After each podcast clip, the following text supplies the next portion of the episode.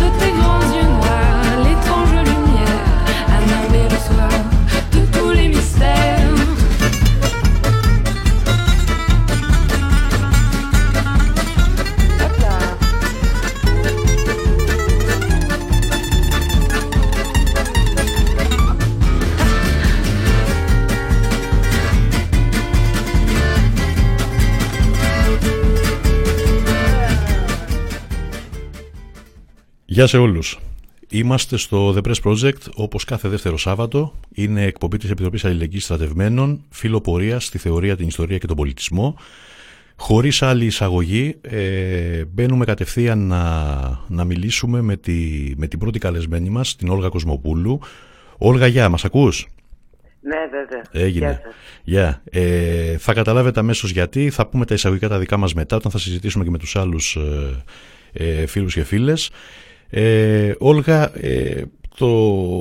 είναι ειδικές συνθήκες που μιλάμε στην αρχή και πολύ γρήγορα κιόλας, έτσι. Γιατί ούτως ή άλλως από 5 το πρωί ξύπνια, οι συνθήκες είναι ιδιαίτερες. Η ερώτηση είναι μία, για να σεβαστώ το, το χρόνο σου και την ξεκούρασή σου. Ε, το βασικό θέμα της κουβέντας μας σήμερα θα είναι αυτή η κατάσταση η οποία ζούμε γενικά.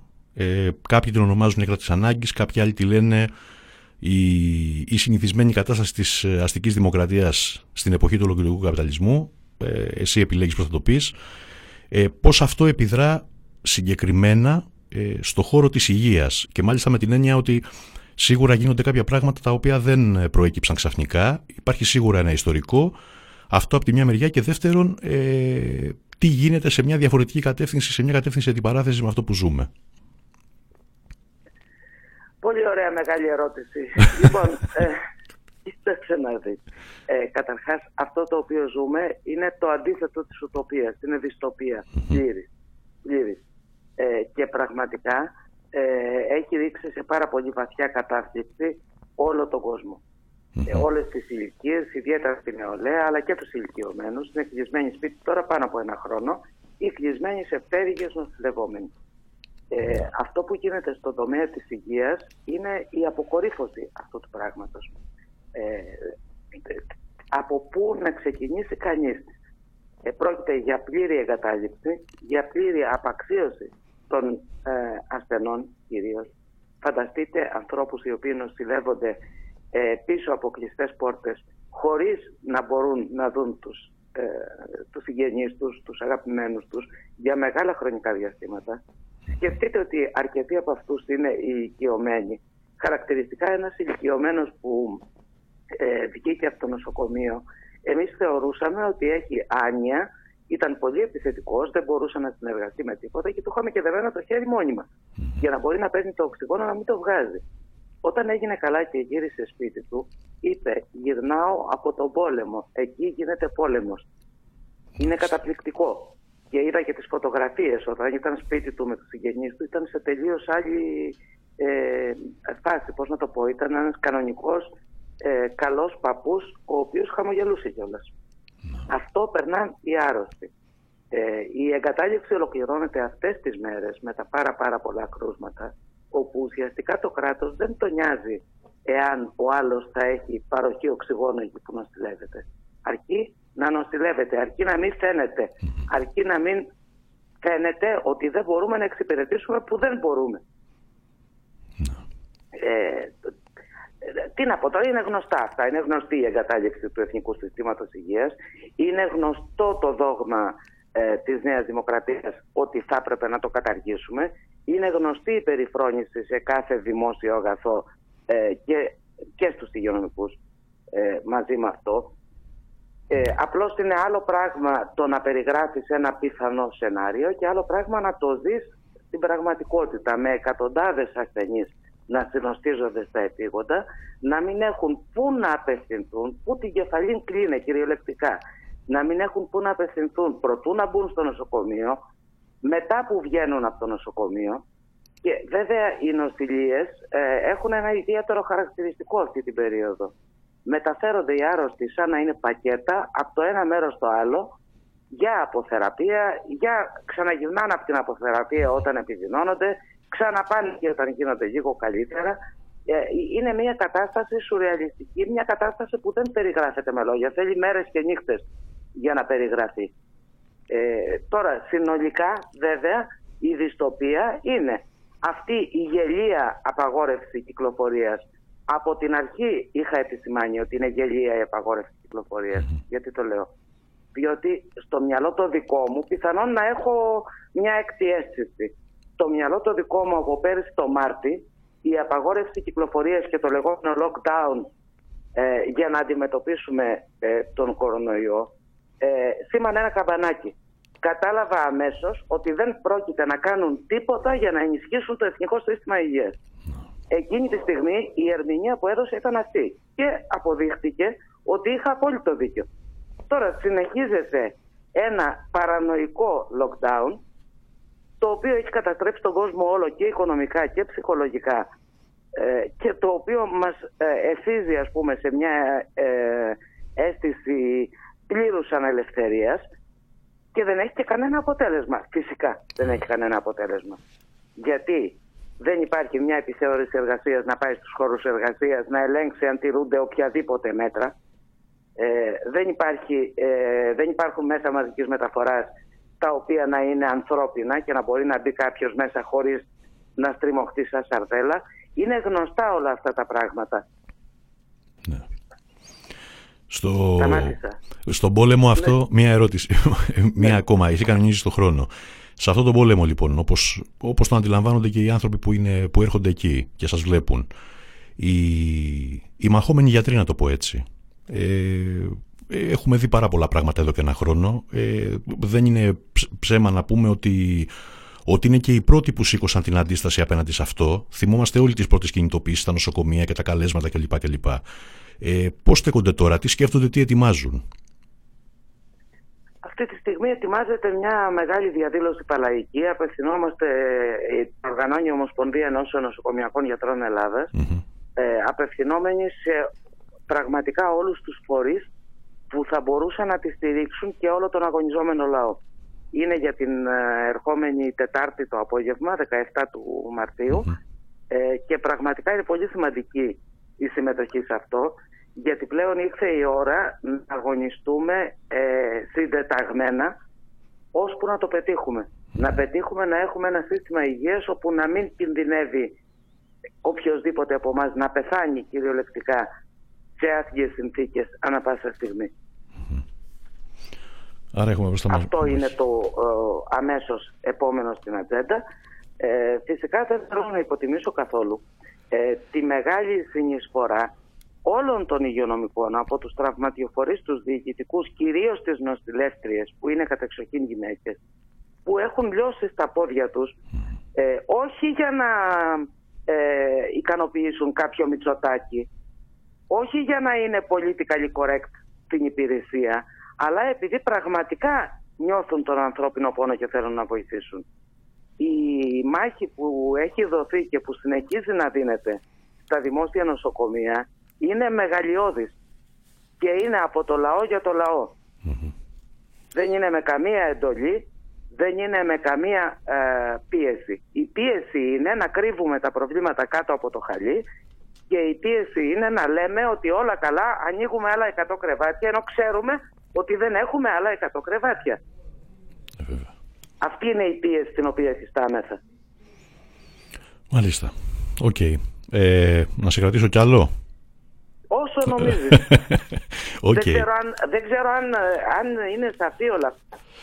Ναι, ναι, όχι, όχι. Καλά κάνεις και τα λες. Γιατί, γιατί η αλήθεια είναι ότι έχει πέρασει ένα μεγάλο χρονικό διάστημα από τα χειροκροτήματα στα μπαλκόνια κλπ. κλπ τα οποία ε, δεν ξέρω τι γνώμη έχεις, φαντάζομαι ότι, ότι τίμια και με συγκίνηση πάρα πολλοί κόσμος ε, το έκανε, όπως επίσης θεωρώ εσύ ξέρεις Ποιο, καλύτερα. Να στα μπαλκόνια, όχι, όχι. θα μου επιτρέψεις. Όχι, όχι. Ότι, ότι στην πορεία, αυτό θέλω να πω, ότι στην πορεία πολύ γρήγορα, πολύ γρήγορα κατάλαβαν, νομίζω πάρα πολλοί άνθρωποι, ότι ε, είτε χρησιμοποιήθηκαν όσοι δεν ήταν, είτε όσοι το έκαναν συνειδητά για να κρυφτούν άλλα πράγματα. Εντάξει, θα μου επιτρέψεις να πω ότι η εποχή αυτή είναι πάρα πολύ δύσκολη και είναι τελείως ε, ανόητο να πιστεύει κανείς ότι θα τη γλιτώσει δια της πλαγίας κάνοντας ανόητες κινήσεις. Το να χειροκροτήσει κάποιος κάποιον είναι ανόητο. De facto. το να περιγράψει τις ανάγκες του και να αγωνιστεί για αυτές είναι σοβαρό. Άρα αυτό το οποίο ζητάω και το ζητάω ως πρόσωπο που έχει λιώσει ένα χρόνο αλλά και αυτό το οποίο ζητάνε οι υπόλοιποι υγειονομικοί είναι να περιγράψουν οι άνθρωποι τις ανάγκες τους και να τις διεκδικήσουν. Τα χειροκροτήματα, άσε τώρα, δεν είναι, δεν είναι σοβαρά πράγματα αυτά. Είναι Αμερικανιές απλώς. Βέβαια, βέβαια. Καμία σχέση με την ανάγκη, με τη μάχη που πρέπει να δοθεί, με τη μάχη που δίνεται.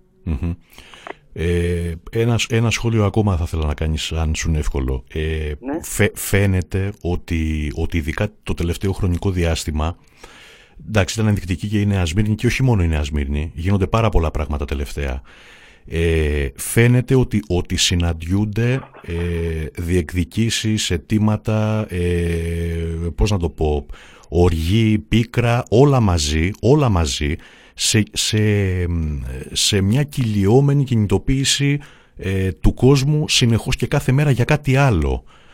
Το οποίο όμως, ε, πώς να το πω, διαμορφώνει ένα πράγμα κοινό. Δηλαδή είναι χαρακτηριστικό αυτό που γίνεται το Σαββατοκύριακο αυτό.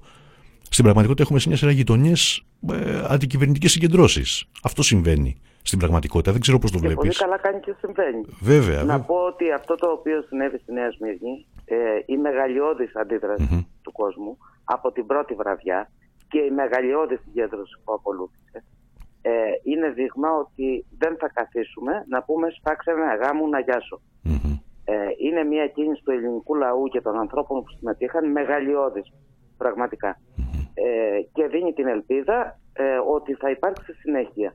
Εκεί είναι πολύ μεγάλη η ευθύνη όλων να μην ζήσουμε πάλι ένα Δεκέμβρη του 8, δηλαδή να μην ζήσουμε μία εξέγερση ή μία μάχη που θα ιτηθει γιατί δεν θα έχει συνέχεια.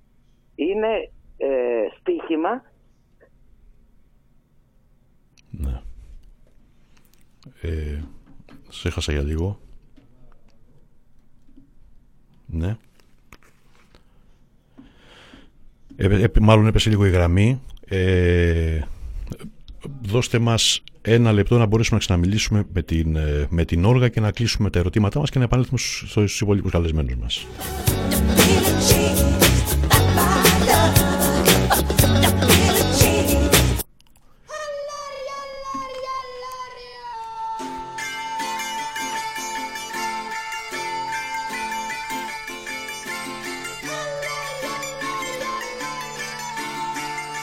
Έλα. Έλα, περίμενε,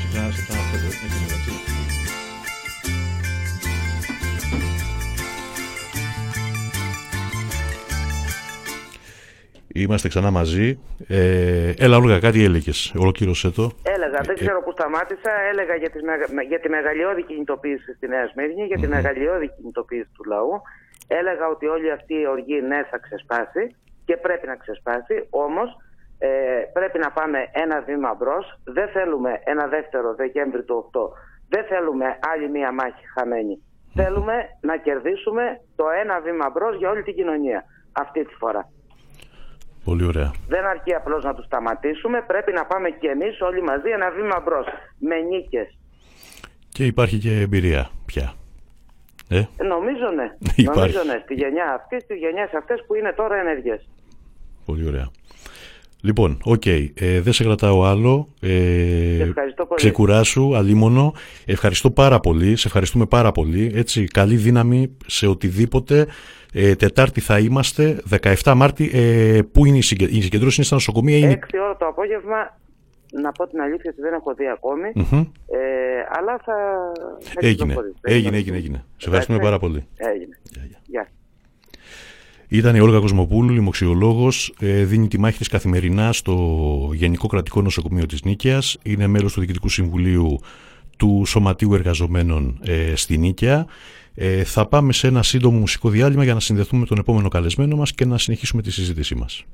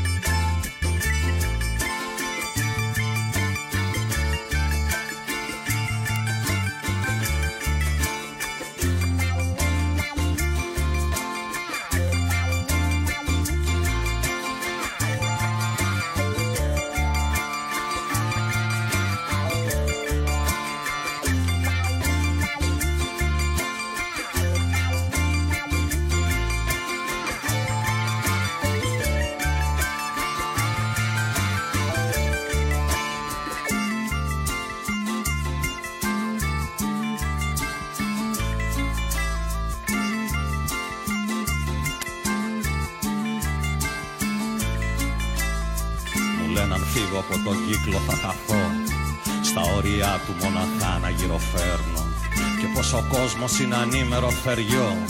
Που όταν δαγκώνει εγώ καλά είναι να σωπαίνω. Και όταν φοβούνται πως μπορεί να τρελαθώ. Μου λένε να πάω κρυφά κάπου να κλάψω.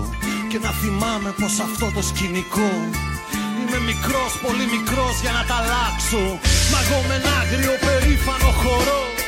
Σαν αετός πάνω απ' τις λύπες θα πετάξω Σιγά μη κλάψω, σιγά μη φοβηθώ. Σιγά μη κλάψω, σιγά μη φοβηθώ. Θα πάω να χτίσω μια φωλιά στον ουρανό. Θα κατεβαίνω μόνο αν θέλω να γελάσω. Σιγά μη κλάψω, σιγά μη φοβηθώ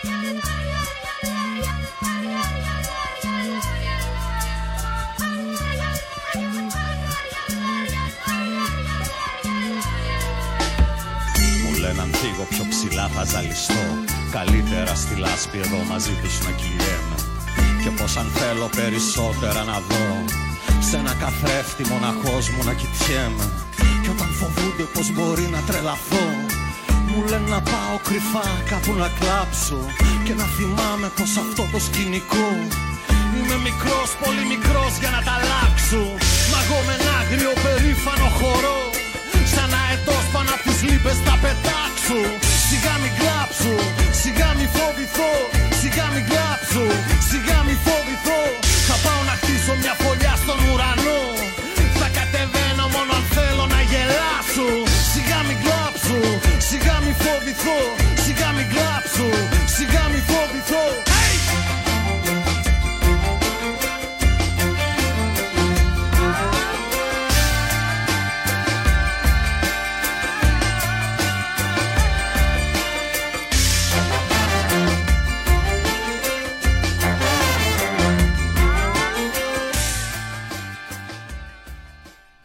ξανά μαζί στο δεύτερο τμήμα της εκπομπής μας. Ε, μιλήσαμε ήδη με την Όλγα Κοσμοπούλου στο πρώτο κομμάτι. Είμαστε πάντα εδώ στην, ε, στο Φιλοπορία, στην θεωρία, την ιστορία και τον πολιτισμό. Μια εκπομπή της Επιτροπής Αλληλεγγύης Στατευμένων κάθε δεύτερο Σάββατο.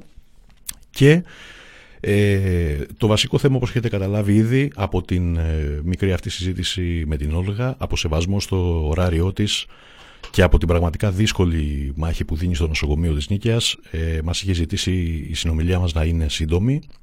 Την ευχαριστούμε πολύ γι' αυτό βέβαια. Ε, έχετε καταλάβει λοιπόν ότι το θέμα είναι ε, με βάση όλα όσα ζούμε το τελευταίο διάστημα, κυρίως με τον πιο ενεργό ρόλο της αστυνομίας αλλά και του στρατού στην αντιμετώπιση της πανδημίας, μην το ξεχνάμε αυτό, ε, έχουμε μια αλλαγή στη συμπεριφορά του κράτους εννοείται πιο αντιδραστική, πιο αντεπαναστατική, πιο σκληρή απέναντι σε οποιοδήποτε λαϊκό θέλω, σε οποιαδήποτε λαϊκή διεκδίκηση και αίτημα. Και αυτή, ε, αυτή η κατάσταση πιστεύουμε ότι με κάποιον τρόπο σίγουρα επιδρά ε, σε όλους τους όρους με τους οποίους ε, ζει η κοινωνία καθημερινά. Ε, στην υγεία, αυτά τα που μας είπε και η Όλγα στην αρχή, στην, στην εκπαίδευση που θα συζητήσουμε αργότερα, προφανώς στα μέσα ενημέρωσης, αλλά και στην, στην πόλη και στο χώρο. Ε, για το θέμα αυτό τώρα θα συνομιλήσουμε για, το, για τα επόμενα λεπτά με, τη, με την Τίνα Ρέμπα, Δημοτική Σύμβουλο της Αδιαπληκτικής Ανατροπής στην Αθήνα. Τίνα, γεια, μας ακούς; Σας ακούω, σας χαιρετώ, να είμαστε καλά. Έτσι. Να πω ε, πριν ξεκινήσουμε ε, με τη συζήτησή μας, να πω ότι το συλλαλητήριο στο οποίο, με το οποίο έκλεισες με την Όλγα Κοσμοπούλου ε, είναι την Τετάρτη στις 6.30 ώρα στο συνταγμα Ε, εκεί καλεί η ΟΕΝΓΕ όλες τις συλλογικότητες ε, και τους φορείς, τα σωματεία, τα συνδικάτα και ούτω καθεξής να συγκεντρωθούμε όλοι σε ένα μεγάλο παλαϊκό, πανεργατικό, πανελαιολαίστικο συλλαλητήριο απέναντι στην επίθεση στα δικαιώματα της εργαζόμενης πλειοψηφίας, απέναντι στην επίθεση στην υγεία, απέναντι στην επίθεση ε, και την κατασταλτική δράση του κράτους και της κυβέρνησης και όλων των αντίστοιχων δυνάμεων του συστήματος. 6,5 ώρα λοιπόν σύνταγμα για να ολοκληρώσω, να κλείσω τον κύκλο της προηγούμενης Πολύ ωραία. Ε, συζήτησης. Εκεί θα είμαστε. Έγινε. Ε, Εκεί θα είμαστε. Ναι. Δεδομένο. Και βέβαια θα υπάρχουν προσυγκεντρώσεις ε, όπου θα συγκεντρωθούν τα σωματεία για να πάνε με μορφή πορεών. Κατά πάσα πιθανότητα θα βρεθούμε στα ε, στην πλατεία Κολοκοτρώνης στις 6 ε, έτσι ώστε να πορευτούμε προς την... Απλά, αλλά το ζήτημα είναι 6,5 ώρα πλατεία συντάγματος. Πολύ ωραία, πολύ ωραία. Ντίνα, κοίταξε να δεις τι γίνεται τώρα. με αυτό που συζητάμε με, τη, με την επίδραση στην πόλη και στο χώρο. Όλοι έχουμε παρακολουθήσει, άλλος πιο κοντά, άλλος από τη γενικότερη δραστηριοποίηση του στον κίνημα τέλος πάντων, όλα όσα γίνονται τελευταία ε, στην Αθήνα. Στρέφει, ε, Φιλοπάπου κλπ. κλπ. Όμως, το πρώτο ερώτημα που θα ήθελα να σου κάνω είναι ότι και σε ένα βαθμό είναι λογικό. Πολλές φορές ε, το ένα γεγονός μετά το άλλο ε, τίνει να ε, κρύβει ε, είναι δύσκολο να συγκρατήσουμε κάθε φορά την, την ακολουθία των γεγονότων και το πώς η αστική πολιτική διαμορφώνει την κατάσταση στο χώρο. Κοίταξε.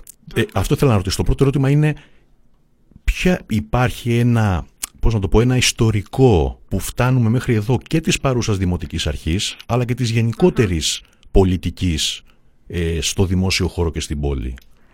Ε, δεν έχουν γίνει. Καταρχήν να πω το εξής, κατά τη γνώμη μου ε, και κατά τη γνώμη μας, όλα αυτά που ζούμε σήμερα δεν είναι αλλαγή είναι σαφέ, έχουμε σαφή και του πολιτικού συστήματος ε, και όλων όσων έχουμε γνωρίσει μέχρι τώρα, αλλά μετάλλαξη στη, στην ε, λογική του παροξισμού τους. Ε, δεν βρισκόμαστε σε άλλη ναι. αλλά βρισκόμαστε εντός του ίδιου πλαισίου. Το λέω αυτό γιατί κατά τη γνώμη μου έτσι πρέπει να δει κανείς και τα ζητήματα της επίθεσης αυτή τη στιγμή που γίνεται σε όλα τα επίπεδα σε σχέση με την πόλη και το χώρο ε, ως συνέχεια των προηγούμενων και παραξισμό, οργασμό των προηγούμενων. Γιατί το λέω αυτό; Γιατί είναι πραγματικότητα ότι ε, ε, ζούμε δυστοπικές καταστάσεις και τη ζούμε ιδιαίτερα στις μεγαλοπόλεις, ιδιαίτερα στην πόλη της Αθήνας και στην Αττική εγώ θα έλεγα ε, και ιδιαίτερα με μια επίθεση που γίνεται αυτή τη στιγμή η οποία στοχοπροσιλώνεται, δηλαδή ε, λίγο από την, ε, αν σκεφτεί κανείς με βάση την τελευταία διαδήλωση ας πούμε στη Νέα Σμύρνη, στοχοπροσιλώνεται σε ότι οτιδήποτε είχαμε συνηθίσει να έχουμε στο νου μας ως δημόσιο και ελεύθερο χώρο. Δηλαδή με αφορμή την πανδημία γιγαντώνονται, γι' αυτό λέω ότι βρίσκονται σε παροξισμό, γιγαντώνονται ορισμένα χαρακτηριστικά που έχει, έγιναν προσπάθεια και τα προηγούμενα χρόνια ε, να επικαθίσουν πάνω στη ζωή των ανθρώπων μέσα στις, ε, στις μεγαλοπόλεις και στην πόλη της Αθήνας. Δηλαδή ας σκεφτούμε λίγο ποια είναι η συζήτηση αυτή τη στιγμή με βάση την πανδημία. Ότι οτιδήποτε έχει σχέση με το συν, με πρώτο συνθετικό το συν, είναι απαγορευτικό. Δηλαδή απαγορεύονται οι συναθρήσεις, απαγορεύονται οι συνάξεις, απαγορεύονται οι συγκεντρώσεις, απαγορεύονται οι συναντήσεις, απαγορεύονται οι συναναστροφές, ναι. απαγορεύονται οι συνελεύσεις. Ό,τι μας φέρνει και μας δίνει τη δυνατότητα να ε, συνομιλήσουμε, να συναποφασίσουμε και να αντιδράσουμε, ε, όλα αυτά είναι υπό απαγόρευση. Άρα και οι χώροι που βρίσκονταν, που γινόντουσαν αυτά. Δηλαδή δεν είναι τυχαίο, ρωτάς τώρα για, την, το, για το λόφο του στρέφει, ναι. ε, όμως δεν είναι τυχαίο ότι βρίσκονται στην επιθετικότητα των δυνάμεων καταστολής, βρίσκονται αυτή τη στιγμή οι πλατείες, τα πάρκα, τα άλση, όλος ο κόσμος που πηγαίνει εκεί. Είναι τυχαίο αυτό; Ε, έχει γίνει, ε, αν σκεφτεί κανείς ότι μας προτείναν τόσο καιρό να μένουμε σπίτι, θα έπρεπε να είναι το κράτος και το σύστημα δεκτικό στο να βγαίνουμε στους ελεύθερους ανοιχτούς Αφού δεν μπορούμε να είμαστε σε κλειστούς, τουλάχιστον να είμαστε στους ανοιχτούς, όπου εκεί δεν μεταδίδεται ο ιός. Παρ' όλα αυτά, τι συμβαίνει αυτή τη στιγμή; Κυνηγιέται ε, με τρομακτικό παροξισμό, ε, με τραμπούκικους τρόπους και με, με τους πραιτωριανούς ε, αυτή τη στιγμή των δυνάμεων καταστολής, ε, κυνηγιέται οποιοδήποτε ε, άνθρωπος ή παρέες κυκλοφορούν έξω. Κατά τη γνώμη μου αυτό έχει να κάνει με την, και με μια προσπάθεια που υπάρχει αυτή τη στιγμή από την πλευρά του συστήματος και όχι μόνο της κυβέρνησης, φυσικά και της κυβέρνησης, αυτός είναι αυτή τη στιγμή ο πολιτικός εκπρόσωπος και στην, στο επίπεδο του Δήμου της Αθήνας αλλά και σε όλες τις περιπτώσεις των μεγάλων Δήμων, ώστε ο δημόσιος χώρος ε, να είναι χώρος υπό Να μην είναι πια δημόσιος. Ναι. Ε, ο δημόσιο, εμείς είχαμε στο μυαλό μας ότι σε μια πλατεία σε ένα παγκάκι, πηγαίνεις, κάθεσαι ελεύθερα. Έτσι δεν είναι, αυτό δεν είναι στο ναι, μυαλό σου όταν κυκλοφορείς με την οικογένειά σου, τα παιδιά σου, τους φίλους σου. Βέβαια. Ε, η αντίληψη λοιπόν είναι ότι ο δημόσιος χώρος δεν ανήκει στους ανθρώπους. Ε, ο δημόσιος χώρος θα είναι ελεγχόμενος, θα είναι υποσυζήτηση και υποαίρεση πότε θα μπορείς να τον επισκέπτεσαι και κάτω από ποιους όρους. Το κράτος και η, η, η δική του φορείς, δηλαδή ο Δήμος, ο ιδιώτης, ο επιχειρηματίας, ο εργοδότης, η ιδιωτική πρωτοβουλία θα καθορίζουν τους όρους χρήσης αυτού του δημόσιου χώρου και ε, ο εργαζόμενος κόσμος και η νεολαία θα του κάνει χρήση αποδεχόμενος αυτούς τους κανόνες. Ναι. Αυτό ε, ε, εκφράζεται πάρα πολύ έντονα σήμερα στο επίπεδο της πόλης δηλαδή και στο επίπεδο της Αθήνας εννοώ. Και έχει πάρα πολύ, ε, πώς να το πω, η βασική του υπογράμμιση, η υπογράμμιση από, ε, κάτω από όλο αυτό που φαίνεται προς τα έξω, ε, είναι ότι ο δημόσιος χώρος χρειάζεται να γίνει εκμεταλλεύσιμος χώρος για κερδοφορία. Αυτό, το, αυτό που λες μπράβο, αυτό έρχεται το, ήταν στο δεύτερο ερώτημα που θέλω να κάνω, ότι με όλα αυτά ε, ουσιαστικά ποια πόλη θέλουν, ποια πόλη θέλουν; Δηλαδή, ποια Αθήνα; αυτό είναι το μεγάλο ε, ε, ερώτημα. Δεν γίνονται, το λέω αυτό γιατί έχει πάρα πολλές πλευρές το ζήτημα της, ε, του δημόσιου χώρου και ιδιαίτερα στην περίοδο της πανδημίας και με όλη την καταστολή που βλέπουμε να εκφράζεται ειδικά στο δημόσιο και ελεύθερο χώρο αυτή τη στιγμή, έχει άμεση σχέση, άμεσα σχέση με, με την, τις επιδίωξεις που υπάρχουν για αυτόν. Δηλαδή, αυτή τη στιγμή, θα μιλήσω συγκεκριμένα για να καταλάβουμε λίγο την κατάσταση. Ε, ειδικά η πόλη της Αθήνας, όλες όμως οι μεγάλες μεγαλοπόλεις της, Ευρωπαϊκής, ε, της Ευρώπης και της Ευρωπαϊκής Ένωσης. Θέλω να πω ότι δεν είναι, γι' αυτό λέω ότι πρέπει λίγο να δούμε τα πράγματα ε, στη βάση της κυβερνητικής πολιτικής, αλλά στο πλαίσιο της συστημικής πολιτικής. Ε, σε όλες τις χώρες της ε, Ευρωπαϊκής Ένωσης και στην Αθήνα, τα κέντρα των πόλεων τείνουν να γίνουν ε, επιδιώκεται να γίνουν κέντρα μεγάλης ε, κερδοφορίας στρατηγικών επενδυτών και του κεφαλαίου όπου θα επενδύει χρήμα δημόσιο ιδιωτικό, αυτό το αφήνω για μετά, ε, και θα αποκτά πολύ μεγάλη κερδοφορία με βάση ε, αυτές τις επενδύσεις που θα κάνει. Για να συμβεί κάτι τέτοιο όμως, αυτό σημαίνει ότι η, τα κέντρα των πόλεων, και προσέξτε τώρα για την Αθήνα, τα κέντρα των πόλεων δεν είναι απλό πράγμα. Δεν συζητάμε για την ομόνια, συζητάμε για ένα πολύ διευρυγμένο τρίγωνο που αφορά το ιστορικό κέντρο, αφορά από τα εξάρχεια, το κολονάκι, το, την, το σύνταγμα, ε, το μοναστηράκι, το θυσίο, ε, μέχρι κάτω το μεταξουργείο, την πλατεία Κάνικος, δηλαδή ένα, ένας τεράστιος κύκλος, όπου αυτός ο κύκλος επιδιώκεται να εκδιωχθεί από αυτόν τον κύκλο. Ε, η, η μόνιμη κατοικία, να εκδιωχθούν οι καθημερινές ενασχολήσεις των ανθρώπων και η καθημερινή χρήση και έτσι ώστε να μπορεί κυρίως να λειτουργεί ως τουριστικός πυλώνας. Ε, για να μπορεί να συμβεί κάτι τέτοιο, οφείλει και ο δημόσιος χώρος να μπαίνει κάτω από αυτή τη μέγενη. Ναι. Ε, η αυτή η μέγενη δεν σημαίνει σώνη και καλά ιδιωτικοποίηση. Να πω ένα παράδειγμα. Ο, ο μεγάλος περίπατος ε, που ε, έφτιαξε ας πούμε ε, η Δημαρχία Μπακογιάννη στην Αθήνα, αυτό το στόχο είχε είχε το στόχο την εκδίωξη μιας σειρά δραστηριοτήτων που είναι καθημερινές ε, από το κέντρο της πόλης έτσι ώστε ο, ο, ο χώρος να γίνει το ντεκόρ ναι. για να μπορέσουν να αναπτύσσονται οι διάφορες τουριστικές επιχειρήσεις. Γιατί τουριστικές, γιατί αυτός είναι στην Ελλάδα αλλά κατά τη, έτσι όπως φαίνονται τα πράγματα και σε όλες οι υπόλοιπες χώρες της Ευρωπαϊκής Ένωσης, αυτός είναι ο βασικός ε, επιχειρηματικός τομέας ας πούμε στο οποίο φαίνεται να επενδύουν ε, μεγάλη επιχειρηματική όμιλη στα κέντρα των πόλεων. Ε, ο λόφος του στρέφει είναι μια αντίστοιχη περίπτωση όπου ε, δίνεται σε μια ιδιωτική εταιρεία να τον αναπλάσει.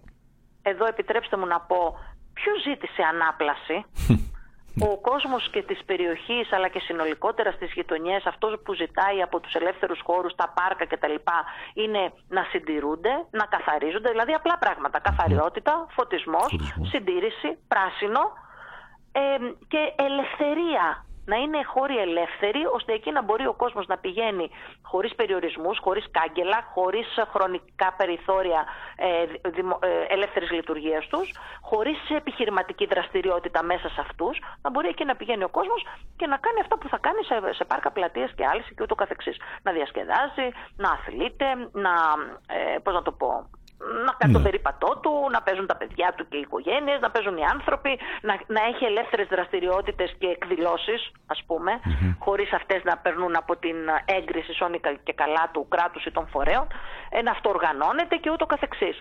Αυτή τη στιγμή ε, εμφανίζεται λοιπόν μια εταιρεία που κάνει ανάπλαση, παράδειγμα χάρη στο λόφο του στρέφη, γιατί, γιατί ο λόφος του στρέφη πρέπει να μετατραπεί με τέτοιο τρόπο ώστε να γίνεται χώρος όπου θα ε, εμπεριέχεται στην τουριστική ανάπλαση της περιοχής. Ναι.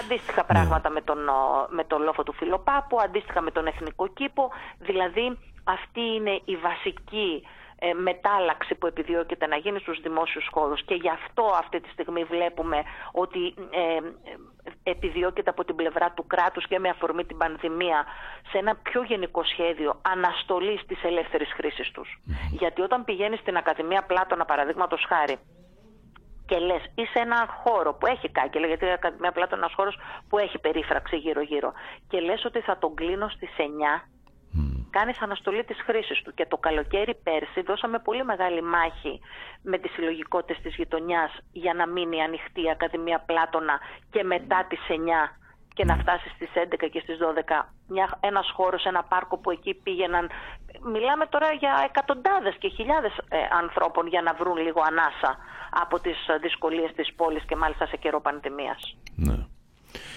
Να σε ρωτήσω Δίνα, με όλα αυτά έχω, δεν ξέρω αν ε, πώς να το πω αν κάνω προβολή προσωπικής θέλησης στην πραγματικότητα. Θα με διορθώσεις. Έχω την εντύπωση όμως ότι, ότι οι αγώνες αυτοί γενικά οι προσπάθειες που γίνονται για το στρέφει ή οτιδήποτε άλλο και οι τελευταίες ε, δείχνουν να συγκεντρώνουν ε, ένα κόσμο και ένα δυναμικό τέλος πάντων ο οποίος δεν είναι απαραίτητο ότι, ότι βρίσκεται, πώς να το πω, ότι βρίσκεται μόνο γι' αυτό. Δηλαδή είναι σαν να, σαν να φέρει μαζί του Ναι, ναι, ναι, συμφωνώ απόλυτα. Δεν ξέρω, αυτό μου φαίνεται. Πες το, πες, συγγνώμη. Ναι, ναι. Δηλαδή, όχι, κατάλαβες, ολοκλήρωσέ το. σαν να, σαν, να, σαν να έχουμε μία, ε, μία συμπίκνωση και συνύπαρξη όλων των προβλημάτων της κοινωνικής αναπαραγωγής με, με αιχμή του δόρατος το δημόσιο χώρο. Έτσι ακριβώς είναι.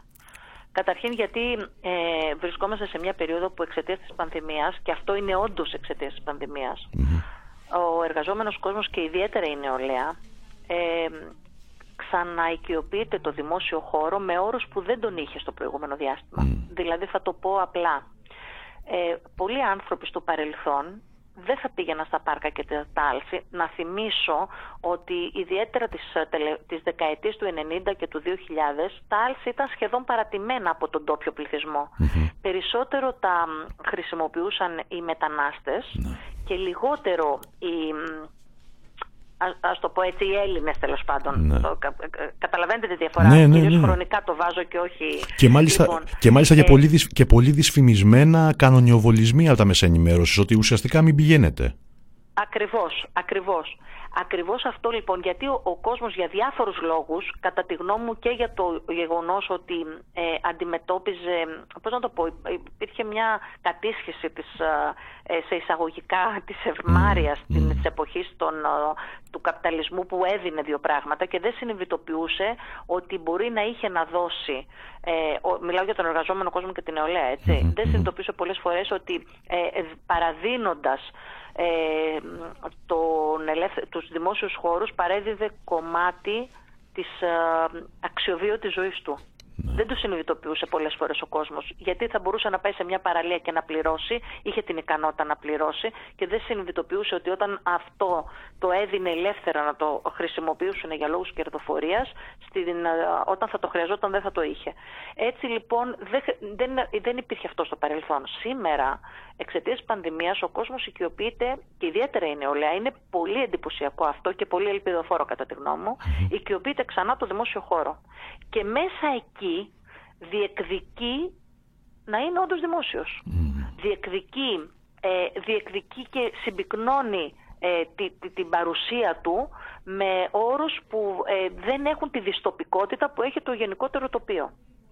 Έτσι λοιπόν, σε κρίσιμες στιγμές όπου ο δημόσιος χώρος ε, γίνεται προσπάθεια από την πλευρά του κράτους, της κυβέρνησης και του, και, τη- και, τον, ομ, και του κεφαλαίου, το λέω έτσι για να καταλαβαίνόμαστε, γίνεται προσπάθεια να, ε, να υπονομευτεί, να, να, να πάρθει, να ιδιωτικοποιηθεί με την ευρεία έννοια, όχι της άμεσης ιδιωτικοποίησεων και καλά, ή να λειτουργήσει με, λόγου, με όρους επιχειρηματικότητας, τότε μέσα σε αυτόν, στη μάχη για την προστασία του, συμπυκνώνεται όλη η αντίδραση της κοινωνίας σήμερα απέναντι στο σύνολο της επίθεσης που γίνεται.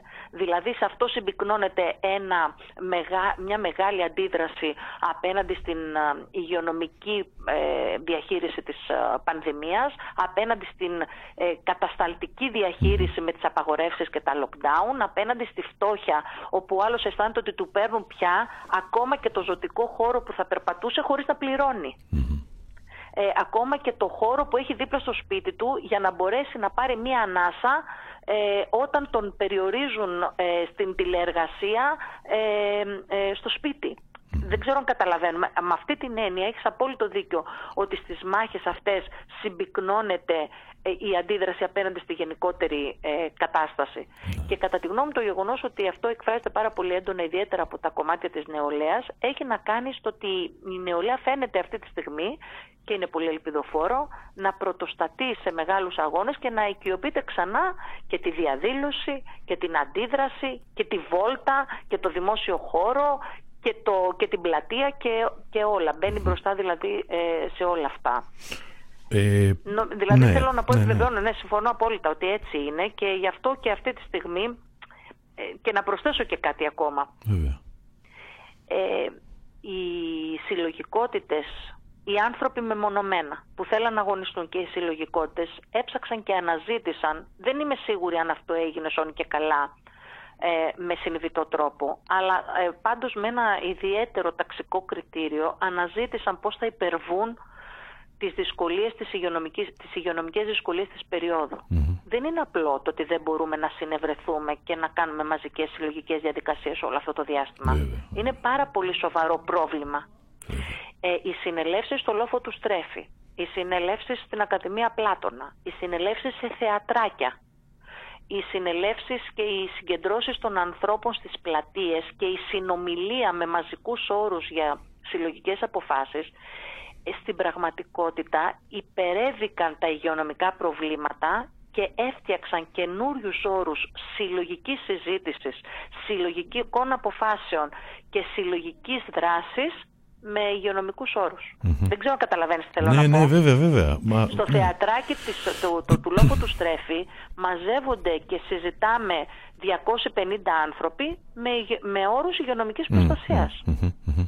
Ναι, ναι. Ε, η, η οριμότητα της κατάστασης. Στην ναι, αφήγηση, ναι, την κρατική αφήγηση και όχι μόνο την κρατική, επέτρεψέ μου να σου πω, και την αφήγηση και των ε, ε, δυνάμεων της αντιπολίτευσης. Όπου έλεγαν αυτή τη στιγμή δεν μπορεί να γίνει τίποτα. Δεν μπορούμε να συνομιλήσουμε, δεν μπορούμε να, να συγκεντρωθούμε, δεν μπορούμε να αποφασίσουμε για τίποτα. Και άρα, ό,τι κάνουμε είναι συμβολικό. Ναι. Ε, ε, οι τρόποι είναι υπαρκτοί. Το θα, ναι, ναι. το θα λογαριαστούμε μετά. Θα λογαριαστούμε ναι, μετά. Θα λογαριαστούμε μετά, ναι. Καλά, τώρα δεν το τολμά να Καλά, το ναι, ναι, έτσι, σίγουρα. αλλά το λέει στην πράξη. Ναι, ναι. Δεν είναι μόνο τι, τι αφηγείσαι στην πολιτική σου, στον πολιτικό σου λόγο, Σωστά. αλλά και πώς αυτό το εκδηλώνεις στην πράξη. Δηλαδή, αν κινήσεις, όταν βγαίνει παραδείγματος χάρη ο ΣΥΡΙΖΑ στην Αθήνα και λέει στις 17 του Νοέμβρη στο Δημοτικό Συμβούλιο, mm-hmm. διαμέσου της παράταξής του, και λέει ότι εμείς διαφωνούμε με την απαγόρευση των κινητοποιήσεων που έκανε η κυβέρνηση, διότι το έχει οριμότητα το κίνημα να κάνει συμβολικές καταθέσεις στεφανιών των τριών και τεσσάρων ατόμων. Ε, εμείς που κάναμε κινητοποίηση μας έβγαλε στη σέντρα. Δεν ήταν ευνοϊκό για τις κινητοποίησεις ε, αυτός ο λόγος. Ήταν αντίθετα, λόγος που ευνοούσε την κυβέρνηση και απλώς έκανε ε, για το ήθος και το ύφος της εξουσίας. Και τώρα με αυτό που είπες πάμε στο επόμενο. Είναι, έρχεται πολύ ωραία όπως, ε, όπως το συζητάμε. Ε, το επόμενο θέλω να ρωτήσω είναι αυτό, αυτό ακριβώς με έναν τρόπο που λες τώρα. Είναι προφανής η, η αντικοινωνική, αντιδημοκρατική συμπεριφορά στο ευρύτερο πλαίσιο του χώρου κλπ. Όμως, βλέποντας τις τελευταίες παρεμβάσεις ε, της αντικαπιστικής ανατροπής στην Αθήνα, τις δικές σου, ε, φαίνεται ότι, ότι κάτι αλλάζει με το, στη βάση βέβαια του γενικού κλίματος και στους όρους που γίνεται η συζήτηση μέσα στο Δημοτικό Συμβούλιο.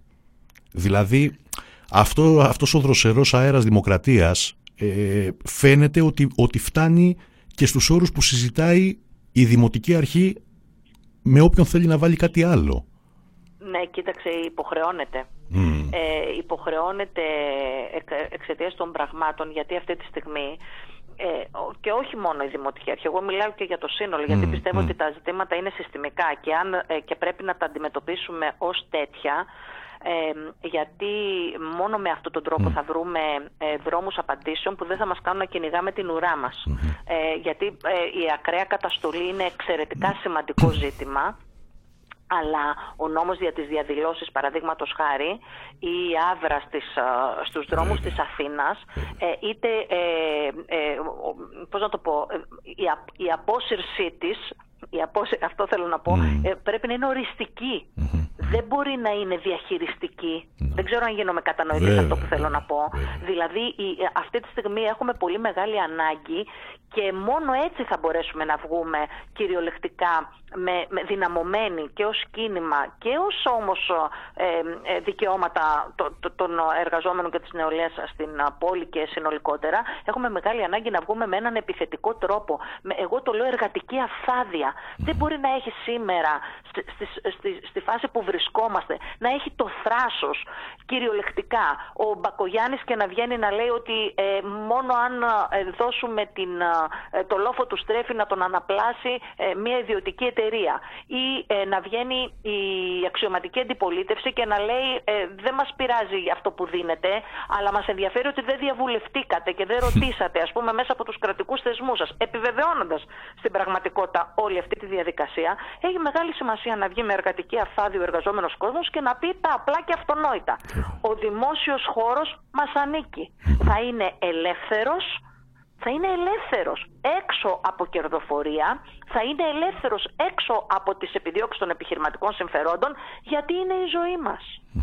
Ε, το, το, το, η ενίσχυση του δημοσίου συστήματος δεν μπορεί να βγαίνει σήμερα ο εργοδότης με πολύ μεγάλο θράσος και να λέει ότι υπάρχει ανάγκη να ενισχυθεί η, η κερδοφορία του γιατί βρίσκεται σε κρίση και την ίδια στιγμή ο κόσμος της πόλης κυριολεκτικά να περνά τα μέγιστα δεινά γιατί βρίσκονται όλα τα μαγαζιά είναι κλειστά γιατί ο κόσμος βρίσκεται στην ανεργία και στην αναστολή εργασίας και πάει λέγοντας.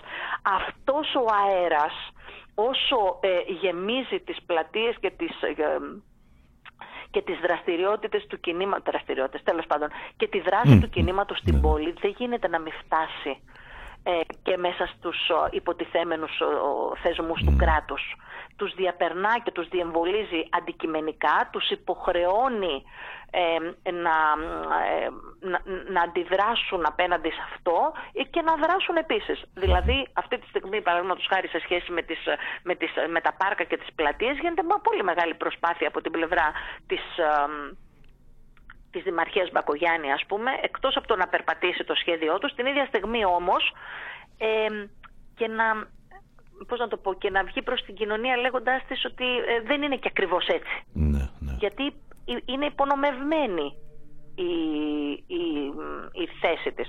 Τέλος πάντων, να πω όμως κάτι ακόμα, ισχύει αυτό που λες ότι μπαίνει ο αέρας και τα λοιπά, αλλά αυτό να ξέρουμε ότι είναι αρκετά όσο ο λαϊκός παράγοντας ε, δεν βρίσκει δρόμο να υπερβεί τις απαγορεύσεις, ε, να υπερβεί τις τηλεδιασκέψεις που γίνονται αυτή τη στιγμή τα δημοτικά συμβούλια ή όλα τα, όλες οι υποτιθέμενες μορφές ας πούμε έκφρασης ε, του, του τοπικού και του κεντρικού κράτους. Δηλαδή χρειάζεται ε, πραγματικά να ξεπεράσουμε τις αναστολές ως κίνημα ε, και να πάμε με πιο μαχητικούς όρους και μαζικούς όρους ε, να επιδράσουμε σε, σε αυτές, όχι να επιδράσουμε, να ε, δηλώσουμε την πλήρη αντίθεσή μας στις κεντρικές αποφάσεις. Ας πούμε το γεγονός ότι έξω από την να το πω και αυτό, η πρώτη συγκέντρωση για το λόφο του Στρέφη έγινε στην, έξω από το Δημοτικό Συμβούλιο μια μέρα που είχε Δημοτικό Συμβούλιο. Ήταν μια Δευτέρα όπου ήταν μέσα στα πλαίσια η πρώτη, η πρώτη απαγορευμένη φοιτητική διαδήλωση ήταν. Ναι. Η πέμπτη ήταν η μέρα της πρώτης Θυμάσαι ένα ναι, νόμο ναι, που κατέβασε ο Χρυσο... όχι νόμο, συγγνώμη, μια διάταξη. Ο Χρυσοφοκοίδης που είπε ότι για αυτό το τρίμερο απαγορεύονται οι διαδηλώσεις από την πέμπτη το πρωί στις 6 μέχρι τη Δευτέρα το βράδυ, επίσης το ξέρω δεν θυμάμαι τι ώρα τέλος πάντων. Λοιπόν, ε, ε, απαγορεύονται άνω των 100 ανθρώπων. Ήταν με, με κέντρο μια διαδήλωση. Την φοιτητική διαδήλωση της Πέμπτης. Τη Δευτέρα, μέσα στα πλαίσια αυτών των ε, των, των απαγορεύσεων, είχε διαδήλωση έξω από το Δημοτικό Συμβούλιο για το στρεφή. Δεν τόλμησε η Δημαρχία Μπακογιάννη να το χτυπήσει. Ναι, ναι. Παρόλο που ήμασταν ε, τετραπλάσι το, των ορίων που έβαζε ο Χρυσοχοίδης. Ε, δεν τόλμησε ακριβώς γι' αυτό. Γιατί σε, βλέποντας την ε, μαζική και μαχητική αντίδραση των ανθρώπων δυσκολεύονται να βγουν με τέτοιο κατασταλτικό τρόπο. Να προσθέσω κάτι ακόμα όμως που το θεωρώ πάρα πολύ σημαντικό γιατί νομίζω πως έχει μεγάλη σημασία για, για το πώς εξηγούμε τα πράγματα αυτή την περίοδο. Είναι εντυπωσιακό ότι πολύ πριν την πανδημία οι, οι εικόνες ιδιαίτερα στην υπόλοιπη Ευρώπη, στην, στην Ελλάδα πιο λιγότερο, ιδιαίτερα στην υπόλοιπη Ευρώπη, με αφορμή τότε τα διάφορα ζητήματα με την ε, με τα χτυπήματα των το ISIS, με τα τρομοκρατικά χτυπήματα και ούτω καθεξής. Οι μεγάλες πόλεις είχαν γίνει πόλεις όπου ο στρατός είχε πολύ σαφή την παρουσία του εκεί. Θυμηθείτε εικόνες από τις Βρυξέλλες όπου ήταν να ανατρεχιάζεις και να βλέπεις την παρουσία του στρατού μέσα στα κέντρα των πόλεων με ένα πολύ μαζικό τρόπο με τα οπλοπολιβόλα παρεταγμένα κτλ ε, εικόνες από το Παρίσι αντίστοιχες. Εικόνες από το Παρίσι όπου τους, δεν ξέρω αν θυμάστε στις μεγάλες ε, διαδηλώσεις των μαθητών, αν θυμάστε εκείνη τη συγκλονιστική φωτογραφία με τους μαθητές να τους έχουν στα γόνατα και με τα χέρια ναι, ναι, ψηλά, ναι, όπου οι αντίστοιχες κατασταλτικές δυνάμεις εκεί με τα μάτια και ούτω καθεξής, ε, ε, τους, τους είχαν βάλει σε αυτή τη θέση.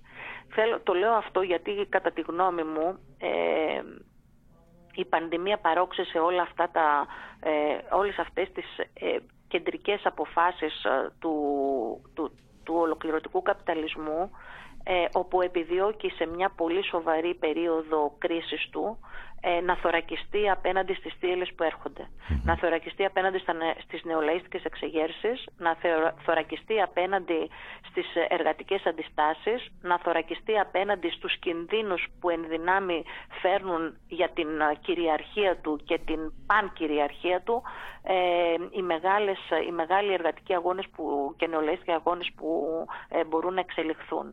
Ε, αυτό το ζούμε τώρα με αφορμή την πανδημία στις πόλεις μας ε, γιατί η αλήθεια είναι ότι το γεγονός ότι αυτή τη στιγμή σε κάθε γωνία που λέμε στην Αθήνα ναι, υπάρχει ναι. αστυνομία το γεγονός ότι οι πρετοριανοί έχουν βγει παγανιά και ε, βρίζουν, χτυπούν, παρενοχλούν και ούτω καθεξής οποιονδήποτε βρεθεί ε, μπροστά τους ε, είναι η συνέχεια και η μετεξέλιξη, η ορμητική μετεξέλιξη φυσικά, όχι δεν, τα ταυτιζω η ορμητική μετεξέλιξη μιας τέτοιας α, συνθήκης. Το κράτος θωρακίζεται και επιδιώκει προληπτικά να λειτουργήσει για, τους, για, τις, για τις μελλοντικές συνθήκες.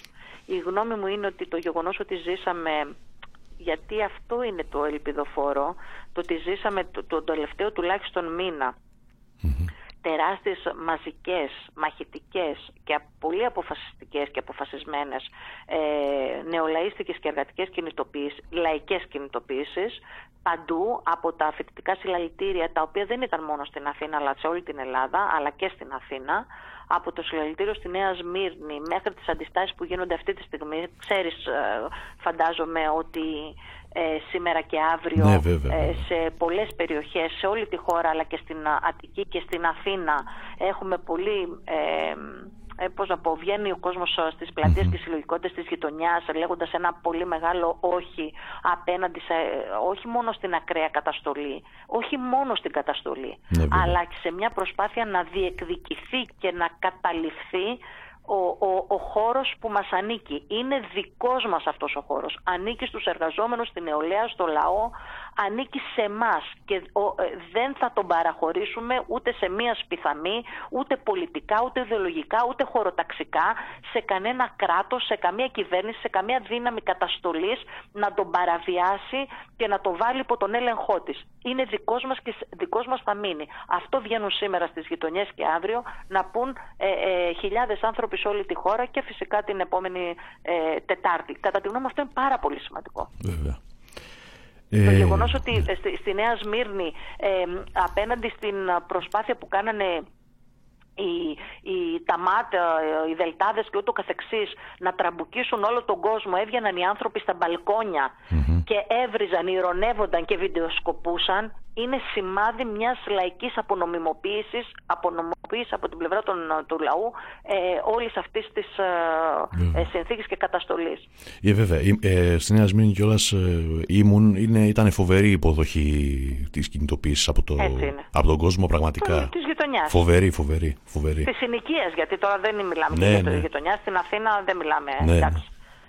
Ναι. Στην Αττική αυτά δεν είναι γειτονιές, είναι συνοικίε ολόκληρες. Ε, έτσι ακριβώς είναι και νομίζω ότι δείχνουν ε, με πάρα πολύ έντονο τρόπο ότι ο κόσμος ε, καταλαβαίνει ότι πίσω από αυτή την απίστευτη καταστολή κρύβεται, ε, δεν, έχει, δεν είναι μόνο ιδεολογική, κρύβεται μια προσπάθεια του κράτους απέναντι σε μια αποτυχημένη πλήρως διαχείριση της πανδημίας και απέναντι σε μια τρομακτική επιθετικότητα απέναντι σε όλα τα εργατικά δικαιώματα αυτή τη στιγμή ε, να θωρακιστεί. Και το κόσμος το καταλαβαίνει αυτό, ένα μεγάλο κομμάτι του κόσμου, μάλλον για να είμαστε το καταλαβαίνει αυτό και αντιστέκεται. Πολύ ωραία. Ε, δυστυχώς θα πρέπει να σε αφήσω. Δυστυχώς. Ε, να, τα, να τα πείτε καλά και με τους επόμενους. Έγινε, έγινε, έγινε. έγινε. Θα σας ακούσουμε και θα σας παρακολουθούμε. Δίνα, ευχαριστώ πάρα πολύ. Να είμαστε καλά. Έγινε. Καλή συνέχεια. Καλούς αγώνες και Τετάρτη 6,5 ώρα Σύνταγμα Έτσι. και στην προσυγκέντρωση που θα υπάρχει είτε στην πλατεία Κολοκοτρών είτε στα Χαυτία όπου πούν τα σωματεία και οι συλλογικότητες της γειτονιάς. Να είμαστε καλά. Καλή Έγινε. συνέχεια. Γεια, ευχαριστώ πολύ.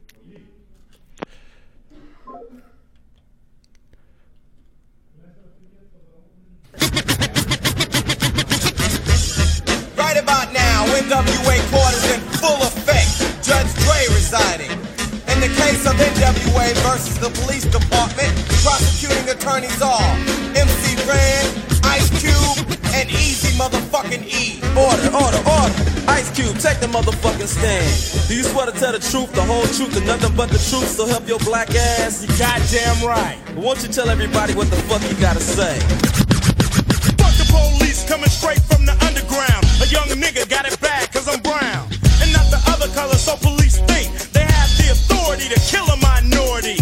Fuck that shit cause I ain't the one for a punk motherfucker with a badge and a gun to be beaten on. And thrown in jail, we can go toe to toe in the middle of a sale. Fucking with me cause I'm a teenager. With a little bit of gold and a pager. Searching my car, looking for the product. Thinking every nigga is selling narcotics. You rather see me in the pen than me and Lorenzo rolling in a benzo. Be the police out of shape, and when I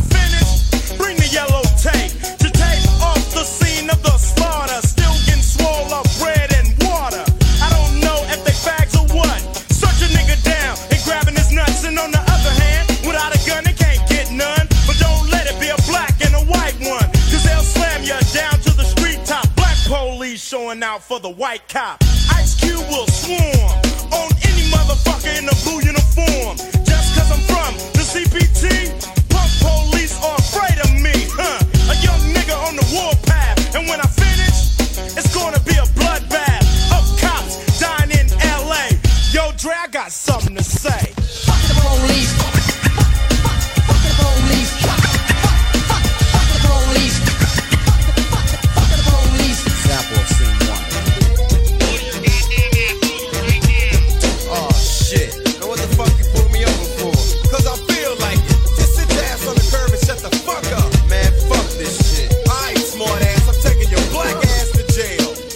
MC Ren, will you please give your testimony to the jury about this fucked up incident? Fuck the police and Red said it with authority.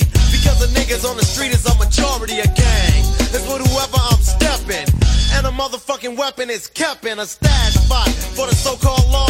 Wishing Ren was a nigga that they never saw. Lights start flashing behind me. But they're scared of a nigga, so they mace me to blind me. But that shit don't work, I just laugh. Because it gives them a hint not to step in my path. For police, I'm saying, fuck you, punk. Read my rights and shit, it's all junk. Pulling out a silly club, so you stand with a fake ass badge and a gun in your hand.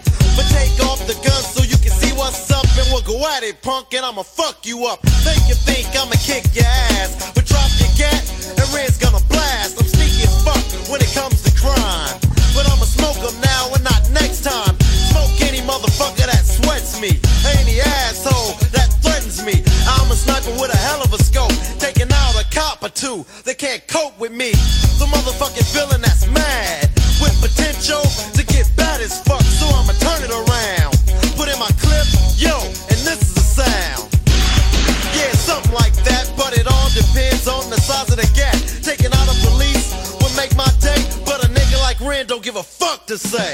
Fuck the police. Fuck the police. Fuck the police. Fuck the police. Υποχρεώνω να κλείσω αυτό το τραγουδάκι, αυτό τον ύμνο. Λοιπόν, ε, είμαστε ξανά μαζί, Επιτροπή Αλληλεγγύης Στρατευμένων, φίλο πορείας στην ε, θεωρία, την ιστορία και τον πολιτισμό. Ε, πάντα εδώ έχουμε ξεκινήσει ήδη την εκπομπή μας με την Όλγα Κοσμοπούλου και την Τίνα Ρέπα. Ε, και θα περάσουμε τώρα σε μια, σε μια άλλη πτυχή της ε, πραγματικότητας. Ε, είναι μαζί μας ο Δημήτρης Ομαριόλης, πρόεδρος ε, του Α ε, Συλλόγου Πρωτοβάθμιας Εκπαίδευσης. Δημήτρη, μας ακούς; Ακούω Νίκο, καλησπέρα και από μένα. Καλησπέρα, καλησπέρα. Ε, προφανώς πρέπει να συζητήσουμε, ε, δεν γίνεται και διαφορετικά, από τους βασικούς όρους της, ε, της ζωής της κοινωνίας και της επίδρασης της πολιτικής του κράτους είναι προφανώς και η εκπαίδευση, ε, πολυεπίπεδη, ε, διαφορετική, κρίσιμη, πραγματικά ζωτική. Ε, Δημήτρη, το πρώτο ερώτημα που θα ήθελα να κάνω είναι ε, εάν προσπαθούσαμε να εντοπίσουμε σε κάποιες, να το πω έτσι, κεντρικές, ε, κεντρικές πλευρές αυτού του ενός χρόνου που έχουμε διατρέξει εν μέσω πανδημίας στην εκπαίδευση. Ε, τι θα ξεχωρίζεις, γιατί εντάξει, όσοι δεν είμαστε στο δημόσιο σχολείο ε, παρακολουθούμε, διαβάζουμε, καταλαβαίνουμε, μας έρχεται το πρόβλημα από ανθρώπους μας, εννοείται, αλλά πιστεύω ότι, ότι είναι αναγκαίο να δώσεις μια άλλη διάσταση. Ποια είναι τα βασικά ζητήματα που θα άξιζε να, να ξεκινήσουμε την κουβέντα; Το πρώτο πράγμα που πρέπει να, να δούμε και θα πρέπει να έχουμε υπόψη μας είναι ότι εδώ που φτάσαμε πλέον δυστυχώς δεν μιλάμε για χαμένη σχολική χρονιά δυστυχώς πλέον μιλάμε για χαμένη μαθητική γενιά. Δηλαδή, από πέρυσι το Μάρτι μέχρι σήμερα που έχουμε 13 Μάρτη κλείνει ένας χρόνος. Σε αυτόν τον ένα χρόνο τα σχολεία είναι κλειστά 22 εβδομάδες, 20 εβδομάδες στην υπόλοιπη Ελλάδα και 22 εβδομάδες στην Αττική στην πρωτοβάθμια εκπαίδευση. Για να καταλάβετε συγκριτικά για παράδειγμα, ε, ο παγκόσμιος μέσος όρος, ε, ο αντίστοιχος είναι 17 εβδομάδες, ενώ στην Ευρώπη είναι 14 εβδομάδες. Ε, αντίστοιχα, εάν προσθέσουμε και τον Ιούνιο που άνοιξαν εκ περιτροπής, δηλαδή αν, αν κάνουμε μια σύγκριση με τα, ε, αν με μερική και ολική αναστολή, η Ελλάδα είναι στις 24 με 26 εβδομάδες, με τον παγκόσμιο όρο να είναι στις 22 εβδομάδες. Μιλάμε για μια ανυπολόγιστη καταστροφή στην κοινωνική ανάπτυξη, στην ψυχοσυναισθηματική κατάσταση και στη μορφωτική εξέλιξη μιας ολόκληρης γενιάς. Για να το πω πολύ, πιο, πολύ απλά, όσο αφορά τουλάχιστον τη μορφωτική εξέλιξη, ό, όσα παιδιά δεν μπορούν να στηριχτούν από τους γονείς τους και την οικογένειά τους αυτή την περίοδο, ε, δυστυχώς το μορφωτικό τους μέλλον είναι άδειλο. Ε, το ερώτημα θα μου πείτε, μπορούσε να γίνει αλλιώς; Εμείς από πέρυσι κιόλας, από πέρυσι το Μάρτιο, αλλά και φέτος το Σεπτέμβριο και με κινητοποιήσεις, βάλαμε συγκεκριμένα ζητήματα για την ασφαλή λειτουργία των σχολείων, για να μην κλείσουν τα σχολεία. Βάλαμε το ζήτημα της αρέωσης στο μαθητών τμήμα, βάλαμε το ζήτημα των τεστ, των υγειονομικών όρων, να μην τα παρεθμίσω όλα. Η απάντηση από το Υπουργείο ήταν ότι τον Ιούνιο ε, ενώ η διεθνής στάση είναι η αρέωση των μημάτων, το Υπουργείο προχώρησε στην αύξηση των μαθητών ανατμήμα από 22 25. Τι έκανε το Υπουργείο Παιδείας, για παράδειγμα το καλοκαίρι, θα μου πείτε πέρυσι, μπορεί να πει κανείς, ε, βρέθηκε προαπρόοπτου. Ωραία. Τι έκανε το καλοκαίρι, τι έκανε δηλαδή για τέσσερις μήνες περίπου, που περίμενε το δεύτερο κύμα της πανδημίας. Ήταν προφανές. Απολύτως τίποτε πέρα από τα 10 κιλά αντισηπτικό και τα ανοιχτά παράθυρα που ε, αποδείχτηκε ότι ως μέτρα οδήγησαν σε κλειστά σχολεία και πάλι και δύο μάσκες και τον παγουρίνο μινιατούρα, απολύτως τίποτε. Η, η επικοινωνιακή ε, πολιτική έχει κάποια όρια. Δηλαδή, όταν βγαίνει στην τηλεόραση υπουργός κάθε τρεις και λίγο και λέει ότι μοιράσαμε τάμπλετ στα σχολεία με αποτέλεσμα να πηγαίνουν στους διευθυντές, ε, έχουμε και τέτοια τα γελαφικά φαινόμενα οι γονείς και να λένε ότι Μα αφού τα ακούσαμε στην τηλεόραση και μοιράστηκαν τα τάμπλετ και τα κρατάτε και τα κρύβετε και δεν μας τα δίνετε. λοιπόν, ε, δεν έχει κάνει απολύτως τίποτα. Πέραν αυτών, υπάρχει και μια ε, ε, αδιαφάνεια όσον αφορά τα στοιχεία. Δηλαδή, ε, από τις 11 ε, Ιανουαρίου μέχρι σήμερα έχουν καταγραφεί στα στοιχεία του Υπουργείου 1398 σχολεία, κρούσματα σε 1398 σχολεία. Γιατί δεν μας λέει το Υπουργείο; Πόσοι μαθητές, πόσοι εκπαιδευτικοί; Ποιος το ξέρει αυτό; Έχω την εντύπωση ότι ούτε η ίδια Επιτροπή το ξέρει. Μας έλεγαν μέχρι πρότινος ότι τα παιδιά δεν... Ε, ε, ότι, ότι στο σχολείο δεν υπάρχει κίνδυνος. Ο Υπουργό Παιδείας δήλωσε, ο κ. Συρίγος, μόλις ανέλαβε τα καθήκοντά του, ότι η εκπαιδευτική είναι επαγγελματική ομάδα η οποία κινδυνεύει λιγότερο από όλους. Ε, άρα τα σχολεία μπορούν να παραμένουν ανοιχτά. Παρ' όλα αυτά έκλεισαν.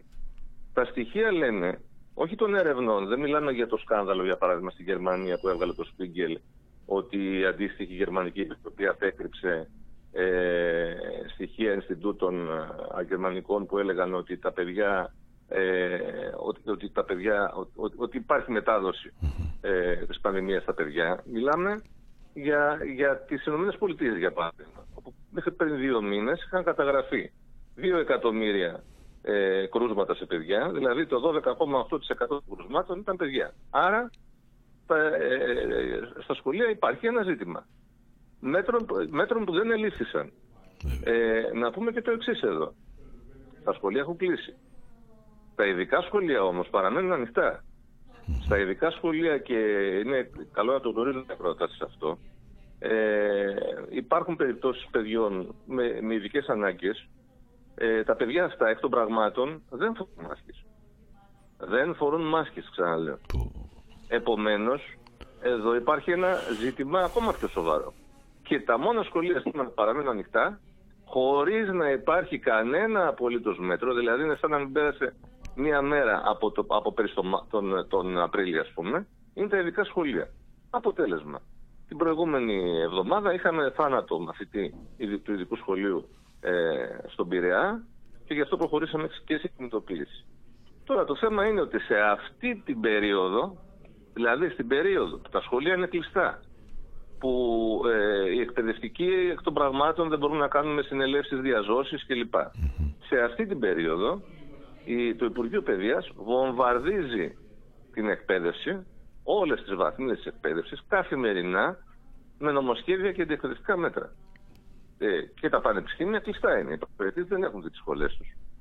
Αλήθεια. Ε, στα παιδιά μας ε, συνηθίζουμε να διδάσκουμε το, τα μαγικά μαξιλάρια του Τριβιζά, όπου υπάρχει ο βασιλιάς Αρπατήλαος, ο οποίος βγαίνει κάθε πρωί και ε, ε, βγάζει ένα καινούριο μέτρο. Αυτά Εξαιρετικό, καταργεί το τις ξέρω, Κυριακές, εξαιρετικό, ναι. τα γενέθλια, τις απόκριες κλπ. κλπ. Με τον ίδιο περίπου τρόπο, κυρία Κεραμέως νομοθετεί κατά ρηπάς. Και ε, έχει μια σημασία να δούμε τι νομοθετεί. Πρώτον, σε αυτή την κατάσταση που βιώνουμε έτσι με κλειστά σχολεία, νομοθετεί για το Λύκειο, τράπεζα θεμάτων. Νομοθετεί αλλαγή του τρόπου ε, εισαγωγής στην τριτοβάθμια, ε, η οποία αφορά και τη φετινή τρίτη Λυκείου. Πρωτοφανές για όλες τις αλλαγές που έχουν γίνει ε, για την εισαγωγή στην τριτοβάθμια εκπαίδευση. Με τη διπλή δήλωση και τον ορισμό της βάσης ε, από, ε, από κάθε σχολή εκτιμάται ότι πάνω από 20.000 ε, θα είναι η μείωση των εισακτέων στα ΕΗ τον, ε, την επόμενη ακαδημαϊκή χρονιά. Ε, πώς λειτουργεί αυτό με τη διπλή δήλωση; Βάζεις την πρώτη προτίμηση στη σχολή σου και μετά τη σχολή που επιθυμείς και μετά βάζεις δεύτερη προτίμηση. Αυτό σημαίνει ότι αν η δεύτερη, η δεύτερη φτάσει στη δεύτερη προτίμηση και την έχουν πιάσει κάποιοι άλλοι ε, επειδή την έχουν βάλει πρώτη προτίμηση, θα μείνεις απ' έξω. Άρα αυξάνεται ο, ο αριθμός των ε, μαθητών που θα μείνουν έξω από σχολές. Οι οποίοι βέβαια θα προσανατολιστούν έντεχνα στα ΙΕΚ. Θα είναι πελάτες των ΙΕΚ, τα οποία η ΙΕΚ φρόντισε με άλλο νομοσχέδιο να τα- κάνει τα, τα, τα κολέγια, τους τίτλους των κολεγίων ε, ισότιμους με τα ΑΕΗ. Ε, ταυτόχρονα, στα πανεπιστήμια έχουμε το, το μέτρο για τους αιώνιους φοιτητές του περίφημο, έχουμε το μέτρο για την πανεπιστημιακή αστυνομία, έχουμε το, την προώθηση της αξιολόγησης στην εκπαίδευση, η οποία αξιολόγηση επί της ουσίας ε, ξεκινάει με το πρώτο βήμα που είναι η αξιολόγηση της σχολικής μονάδας ε, δεν έχει καμία απολύτως σχέση με αυτό που προσπαθούν να προβάλλουν ότι είναι μια εσωτερική διαδικασία ανατροφοδότησης του διδακτικού έργου. Είναι μια αξιολογική διαδικασία που ποσοτικοποιεί, καταμετρά, κατανέμει και κατηγοριοποιεί τις σχολικές μονάδες με βάση και την αξι- εξωτερική αξιολόγηση που θα κάνει το Ινστιτούτο Εκπαιδε- του, του Υπουργείου Παιδείας. Δηλαδή, το, η σχολική μονάδα αυτοαξιολογείται με μια κλίμακα από το 1 στο 4 και οι αξιολογικοί μηχανισμοί του Υπουργείου Παιδείας ταυτόχρονα την αξιολογούν ε, σε δεκάβαθμη κλίμακα. Και όλα αυτά αναρτώνται σε ιστοσελίδες κλπ. κλπ. Από όλο αυτό το αξιολογικό πλαίσιο, τι λείπει, η ατομική αξιολόγηση των εκπαιδευτικών που είναι το επόμενο βήμα και η ε, ελεύθερη εγγραφή μαθητών ανά σχολείο και η σύνδεση της αξιολόγησης με τη χρηματοδότηση. Για να φτάσουμε πού, ακριβώς στο αγγλοσαξονικό αποτυχημένο μοντέλο ε, ε, το εκπαιδευτικό, το οποίο είναι εξαιρετικά ταξικό. Ε, για να καταλάβουμε πού αποσκοπεί η αξιολόγηση. Ο βασικός στόχος της αξιολόγησης δεν είναι οι μαθητές. Δεν είναι οι εκπαιδευτικοί, με συγχωρείτε. Είναι οι μαθητές. Δηλαδή, τι εννοώ; Είπαμε ότι πέρυσι το, σχεδόν όλο το τρίτο τρίμηνο χάθηκε. Σχεδόν όλο το τρίτο τρίμηνο. Δηλαδή, κλείσαμε 12-13 Μάρτια, αν θυμάμαι καλά. Ανοίξαμε 1 Ιουνίου ε, για τέσσερις εβδομάδες Ε, αν υπολογίσουμε ότι ε, λειτουργήσαμε εκ περιτροπής, δηλαδή τη, μισή μέρα τα, τη μία μέρα τα μισά παιδιά, την άλλη μέρα τα άλλα μισά παιδιά, αυτό σημαίνει ότι ήταν 9, 9 μέρες πήγαν τα παιδιά σχολείο τον Ιούνιο που μας πέρασε. Το τρίτο τρίμηνο δηλαδή, χάθηκε σχεδόν όλο. Τον Σεπτέμβριο έρχεται το Υπουργείο Παιδείας και εκδίδει μια εγκύκλιο που λέει Αναδιάταξη της ύλης, αυτό που θα περίμενε ο καθένας, το λογικό. Χάθηκε ένα τρίμηνο, πρέπει να δούμε τι θα κάνουμε. Ε, βέβαια. Ωραία. Αναδιάταξη της ύλης, ε, ανατάξη και αναβαθμίδα. Μάλιστα. Πάμε. Στην πρώτη δημοτικού. Λέει λοιπόν, στο πρώτο, και αυτό επαναλαμβάνεται για όλες τις τάξεις, το ίδιο. Ε, στο πρώτο δεκαήμερο ε, των μαθημάτων, στο πρώτο δεκαήμερο, εάν τυχόν διαπιστωθούν κενά και ελλείψεις, εάν τυχόν, λες και θα μπορούσαν να μην διαπιστωθούν, Ναι, ναι. ε, θα πρέπει να καλυφθούν οι παρακάτω διδακτικοί στόχοι. Άνω και κάτω τελεία. Όλοι οι διδακτικοί στόχοι της πρώτης δημοτικού. Στη Δευτέρα. Όλοι οι διδακτικοί στόχοι της Δευτέρας δημοτικού. Δηλαδή, με λίγα λόγια, κοροϊδευόμαστε. Θα μπορούσε να πει κανείς ότι, αν δεν, ο- ότι είναι ανίκανοι, ότι είναι ε, με- με φε, φεδρές καταστάσεις αυτές κλπ. Αλλά η πραγματικότητα είναι ότι πέραν ε, το- ε, ενός βαθμού ε, ανικανότητας ή φεδρότητας που υπάρχει στο Υπουργείο Παιδείας αναμφίβολα, ε, ο- η- στον πυρήνα της λογικής του υπάρχει ε, ε, ένας ε, απόλυτα ταξικός κινησμός. Όποιος έμαθε, έμαθε. Έμαθε. Όποιος δεν έμαθε, ας μάθαινε. Και αυτό προϋποθέτει την υποταγή, ένα υποταγμένο και πειθαρχημένο εκπαιδευτικό σώμα. Επίσης, σε αυτή την κατάσταση, με κλειστά τα σχολεία, με κλειστά τα σχολεία, ε, ε, προωθεί τον περίφημο εσωτερικό κανονισμό λειτουργίας. Ο εσωτερικός κανονισμός λειτουργίας των σχολείων, θα μου πείτε, δεν πρέπει να υπάρχει ένα πλαίσιο λειτουργίας στα σχολεία με κανόνες, μα υπάρχει ήδη. Υπάρχει ήδη. Τα σχολεία έχουν σε συνεδριάσεις, καθορίζουν ε, ε, ε, τι γίνεται με, με, τη- με την είσοδο των παιδιών, από πού θα βγουν τα παιδιά, πότε θα ενημερωθούν οι γονείς, όλα αυτά. Τι είναι αυτό λοιπόν που διαφοροποιεί την, την κατάσταση με τον εσωτερικό κανονισμό; Δύο πράγματα. Πρώτον, ότι τον συνδέει άμεσα με την αξιολόγηση. Δεύτερον, ότι εισάγει για πρώτη φορά τις τιμωρίες στο δημοτικό σχολείο μετά από δεκαετίες.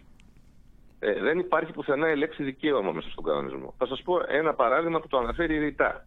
Πέραν το ότι λέει ότι οι μαθητές πρέπει να αντιμετωπίζονται και με κατασταλτικά μέτρα ε, ως τελευταίο παιδαγωγικό μέσο, όπως σας το λέω. Παιδαγωγικό. Ο, όμως. οι μαθητές που θα καθυστερούν. Ξαναλέω, δεν μιλάμε για το Λύκειο και το Γυμνάσιο μόνο. Είναι για την πρωτοβάθμια και τη δευτεροβάθμια εκπαίδευση. Δηλαδή είναι και για τον υπηαγωγείο. Λέει λοιπόν, οι μαθητές που θα καθυστερούν το πρωί θα πρέπει την πρώτη διδακτική ώρα να ε, τους κρατάμε σε καθορισμένο χώρο μόνους τους ε, έτσι ώστε να τιμωρηθούν διότι άργησαν. Και από τη δεύτερη διδακτική ώρα και μετά να πούν στο μάθημα. Ερώτηση. Ένα ανήλικο παιδί, ένα παιδί 8 χρονών, το οποίο αντί, για να, ε, αντί να έρθει στο σχολείο 8 και 10, ήρθε 8 και 4, 8 και 20. Φταίει αυτό. Φταίει αυτό Απίστευτο. απίστευτο. ή οι γονείς του. Θα, τιμωρη- θα τιμωρήσουμε το παιδί επειδή ήρθε στο σχολείο 8 και 20. Μπορείτε να φανταστείτε ένα παιδί πρώτης δημοτικού να το αφήσουμε μόνο, μόνο του δεν γίνεται να το αφήσουμε. Κάποιος να το επιβλέπει. Να το αφήσουμε, να το βάλουμε σε ένα καθορισμένο χώρο τιμωρία για μια διδακτική ώρα επειδή ήρθε 8 και 20. Μιλάμε λοιπόν για, για τέτοιου είδους μέτρα και εδώ πρέπει να αναρωτηθούμε λίγο για το, το, το γιατί. Δηλαδή, ποιος είναι ο στόχος Μμμ. ε, όλης αυτής της, ε, ας πούμε, του καταιγισμού νομοσχεδίων, αντιεκπαιδευτικών μέτρων κλπ. Ε, ο- εδώ νομίζω ότι ο βασικός στόχος είναι η ταξική επιλογή. Έχουμε δηλαδή οικονομικούς στόχους, έχουμε κατανεμητικούς στόχους, έχουμε ιδεολογικούς στόχους και εκπαιδευτικούς στόχους. Εγώ θα πω μόνο ένα, ένα, ένα σημείο εδώ που έχει ένα ενδιαφέρον να το πάρουμε υπόψη μας. Με βάση ένα πίνακα που έχει ανακοινώσει η Eurostat, ε, το, η, η χώρα μας, ε, ο στόχος που έχει καθορίσει, ε, μάλλον να το πω διαφορετικά, το ποσοστό του πληθυσμού έως 34 ετών που είχε τριτοβάθμιο πτυχίο ή μεταλλικιακό τίτλο ε, την προ, ε, πρόπερση έφτανε το 43%. Ο στόχος που είχε συμφωνηθεί ανάμεσα στους τρεις παραπάνω, Ευρωπαϊκή Ένωση, ΟΣΑ και ε, Εθνικό κράτος, είναι ότι πρέπει να πέσει στο 32%. Δηλαδή να πέσει 11 μονάδες, ποσοστιαίες μονάδες κάτω. Αντιλαμβάνεστε ότι μιλάμε για μια εξαιρετικά βίαιη ε, μεταστροφή που για να υποστηριχτεί ε, χρειάζεται όλα αυτά τα μέτρα που είπαμε προηγουμένως. Χρειάζεται δηλαδή μαζικό κόψιμο, χρειάζεται μάλλον σχολική αποτυχία να απογειωθεί από το νηπιαγωγείο και το δημοτικό σχολείο ακόμα, άρα να τα εγκαταλείψουμε στην τύχη τους. Χρειάζονται σκληρή εξεταστική ε, φραγμή στο γυμνάσιο και το λύκειο. Χρειάζεται ε, οι πανελλαδικές να είναι σφαγείο. Χρειάζεται το πανεπιστήμιο να αδειάσει από ε, φοιτητές εδώ και τώρα. Ε, όλα αυτά τα συνδέει ταυτόχρονα ένας απίστευτος αυταρχισμός. Γι' αυτό ο εσωτερικός κανονισμός στο δημοτικό, από το δημοτικό και το νηπιαγωγείο, γι' αυτό η πανεπιστημιακή αστυνομία. Όλα αυτά, αν, τα, κα- αν σκεφτεί κανείς, δηλαδή, ε, συγγνώμη, βία δεν είναι μόνο το κλόπ και τα χημικά. Βία ε, ε, και μάλιστα ε, ε, επιθετική, κατασταλτική βία.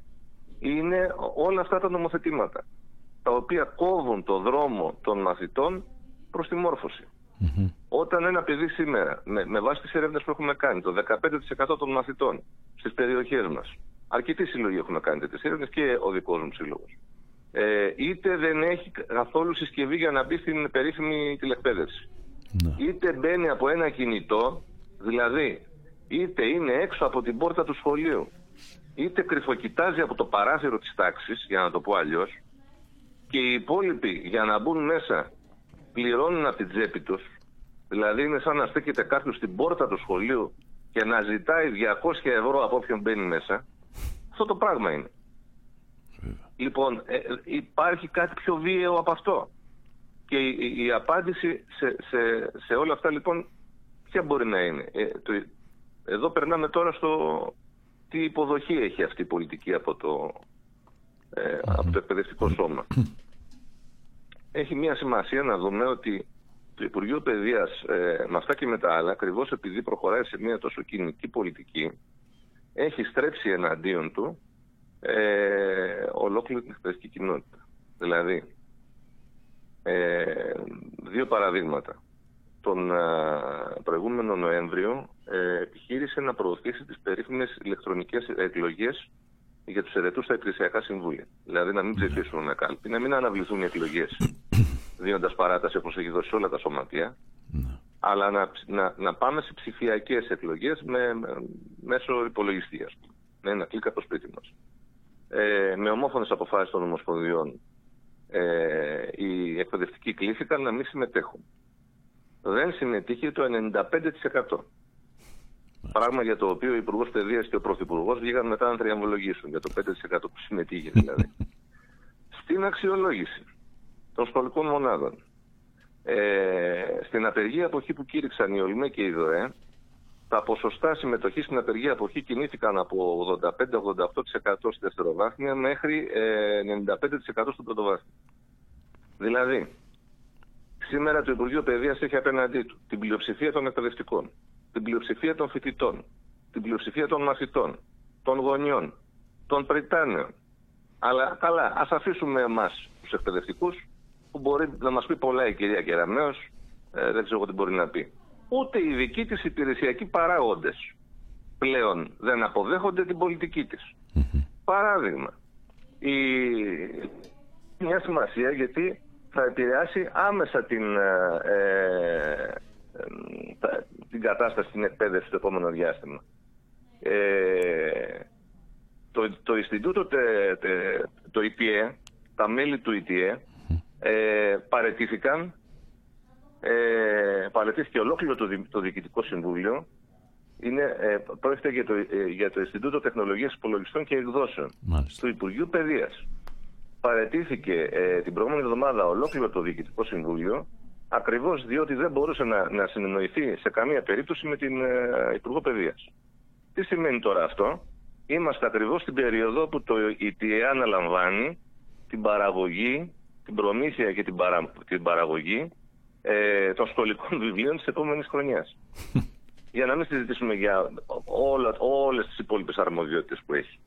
Λοιπόν, ε, επομένως, αντιλαμβάνεστε ότι ε, το πράγμα έχει φτάσει στο προχώρητο.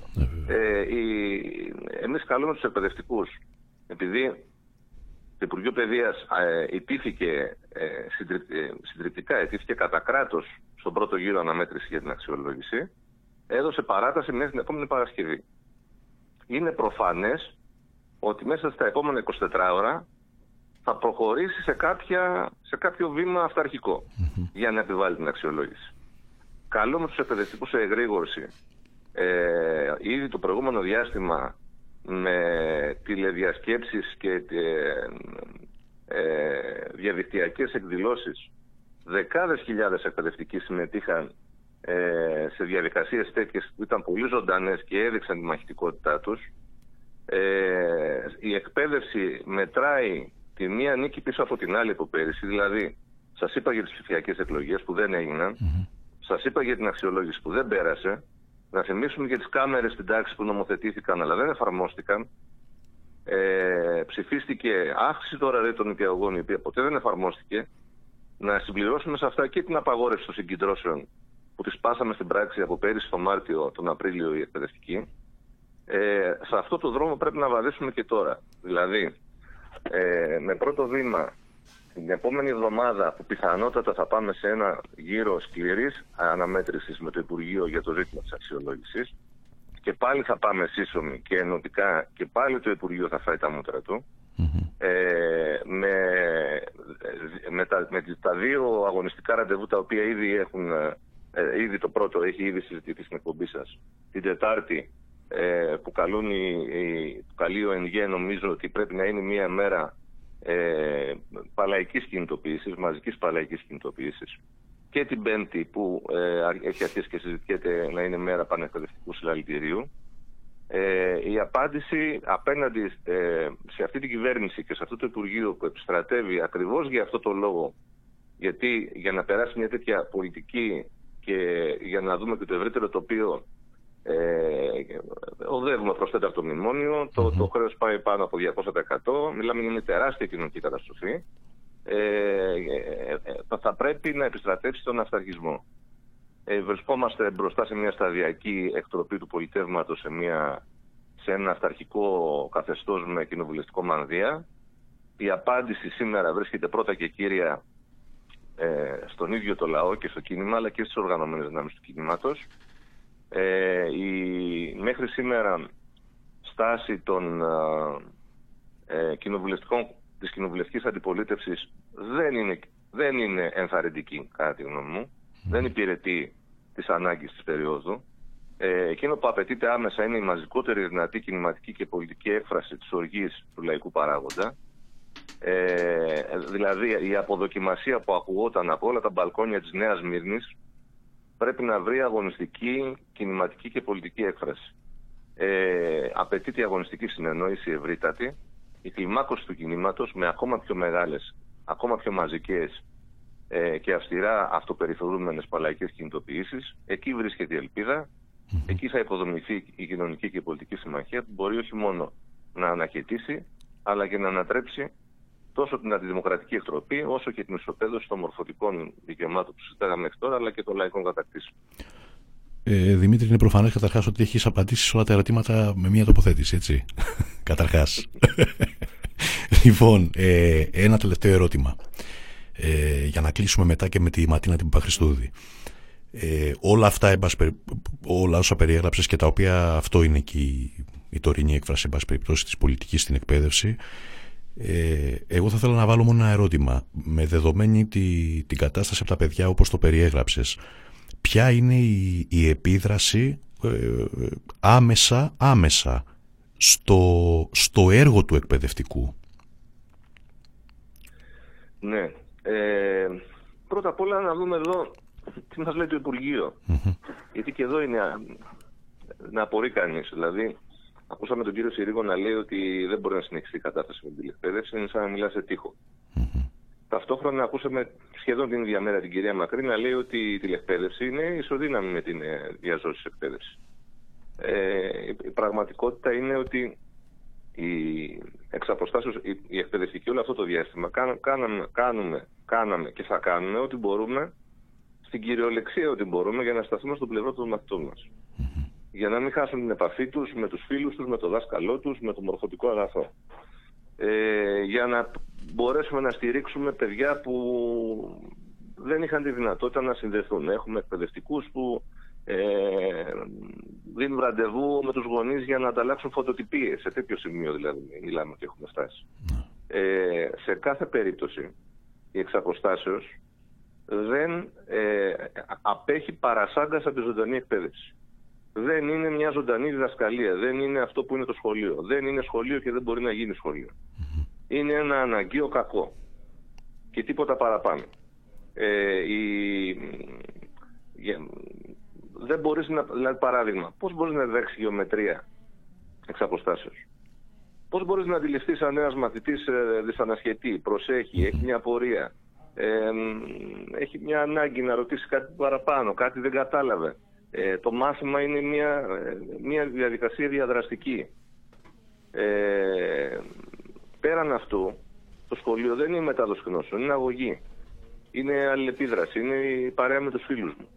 Αυτό το πράγμα δεν αντικαθίσταται. Ο εκπαιδευτικός ε, που, που δίνει μια μάχη σήμερα κυριολεκτικά βοήθητος, κυριολεκτικά βοήθητος με ίδια μέσα, δηλαδή ε, χωρίς καμία υποστήριξη από το Υπουργείο Παιδείας, ε, διαπιστώνει ότι ε, αυτό που σας είπα και από την αρχή και αυτό που δεν είναι δηλαδή δική μας διαπίστωση εμπειρική μόνο, το λένε διεθνείς φορείς, το λέει η UNESCO. Η UNESCO έχει, έχει, έχει ε, προχωρήσει σε διαπιστώσεις που λέει ότι τα σχολεία πρέπει να παραμένουν όσο το δυνατόν περισσότερο ανοιχτά και να επαναλειτουργήσουν με όρους της μεγαλύτερης δυνατής ασφάλειας. Ακριβώς για τους λόγους που σας είπα. Είναι μια περίοδος που αισθανόμαστε ότι εργαζόμαστε πολλαπλάσια από ότι όταν τα σχολεία είναι ανοιχτά. Μια εξαιρετικά κουραστική ε, κατάσταση για μας με, με, με πενιχρά αποτελέσματα έως και μηδαμι- μηδαμινά. Αυτή είναι. Αυτό, αυτό βιώνουμε, αυτό βιώνουν όλοι οι συνάδελφοι. Ε, δεν θέλω να το αναλύσω λεπτομεριακά, δηλαδή να μιλήσουμε για πλατφόρμες που πέστανε για, ε, για το δίκτυο που μόλις... Ε, ε, για- γιατί ξέρετε έχει να κάνει και με τη σύνδεση των παιδιών. Ε, που η μισή ώρα την τρώμε, ας πούμε, μας ακούς, ε, Γιώργο, βγήκε έξω ο Γιάννης, ε, να ξαναβάλουμε μέσα τον Κώστα. Ε, α, δεν θέλω να μιλήσουμε για όλα αυτά. Να μιλήσουμε με βάση δεδομένα που ε, έχουν προκύψει από έρευνες. Ε, Δυστυχώς αυτή είναι η κατάσταση. Και ε, γι' αυτόν ακριβώς το λόγο εμείς στις κινητοποιήσεις μας όλο το προηγούμενο διάστημα λέγαμε να εξαντλήσουμε κάθε περιθώριο για να μείνουν τα σχολεία ανοιχτά. Και να πούμε εδώ ότι δεν έχουμε αυταπάτες. Δηλαδή, δεν θεωρούμε ότι το 15 μαθητές στο τμήμα από μόνο του θα μπορούσε να κρατήσει τα σχολεία ανοιχτά. Και το λέγαμε από τότε. Χρειάζεται ένα άλλο επιδημιολογικό μοντέλο. Για να το πω δηλαδή με μία ε, ε, πρόταση, δεν μπορεί να έχεις ανοχήρωτα τα νοσοκομεία και τα σχολεία και να περιμένεις ότι θα λειτουργήσει η εκπαίδευση ε, ή τουλάχιστον θα λειτουργήσει για ένα διάστημα. Με ανοχήρωτα νοσοκομεία και σχολεία και προσλαμβάνοντας δεκάδες χιλιάδες αστυνομικούς αντί για γιατρούς και εκπαιδευτικούς, αυτά είναι τα αποτελέσματα. Μάλιστα. Δημήτρη, νομίζω ότι ε, και στο χρόνο το οποίο είχαμε έχουμε καλύψει πάρα πολύ καλά το θέμα. Πάρα πολύ καλά. Ε, σε ευχαριστώ πάρα πολύ. Ναι, Θα είμαστε και στην κινητοποίηση την Τετάρτη ούτως ή άλλως. Ε, καλή δύναμη σε ό,τι, σε ό,τι ετοιμάζετε, σε ό,τι κάνετε. Ευχαριστώ πολύ για την πρόσκληση. Καλή συνέχεια. Να είσαι καλά.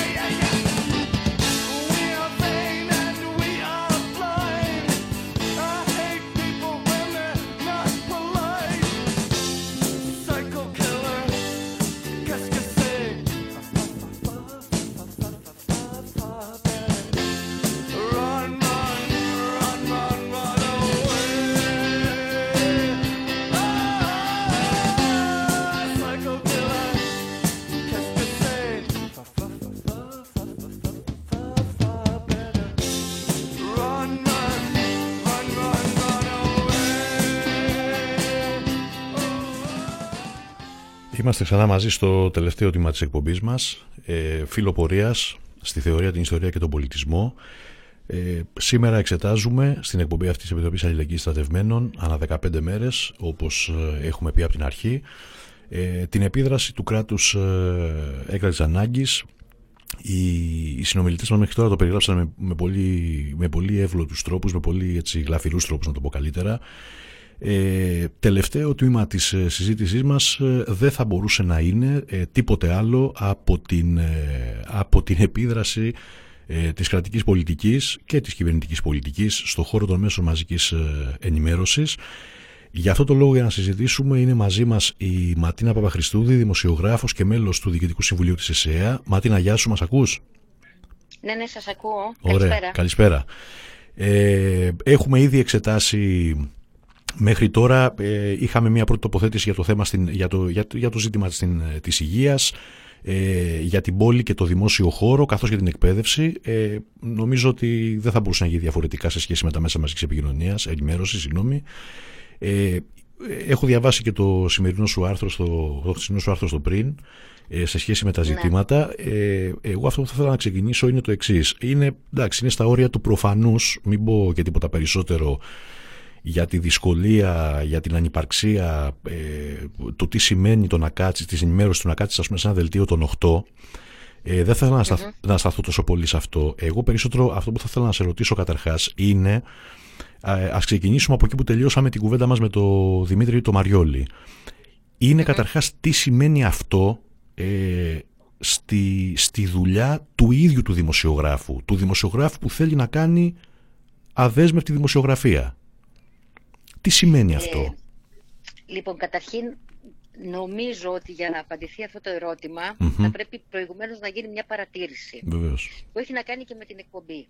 Εξετάσατε το κράτος και την παρέμβασή του σε διάφορους τομείς Μμμ. και προσέξτε να δείτε, μέχρι τώρα όλοι οι τομείς στους οποίους εξετάσατε και ε, ήταν πολύ ενδιαφέρουσα εκπομπή, ήταν για τομείς στους οποίους το κράτος έχει τον απόλυτο έλεγχο, Ναι. δηλαδή είναι δημόσιο κρατικό.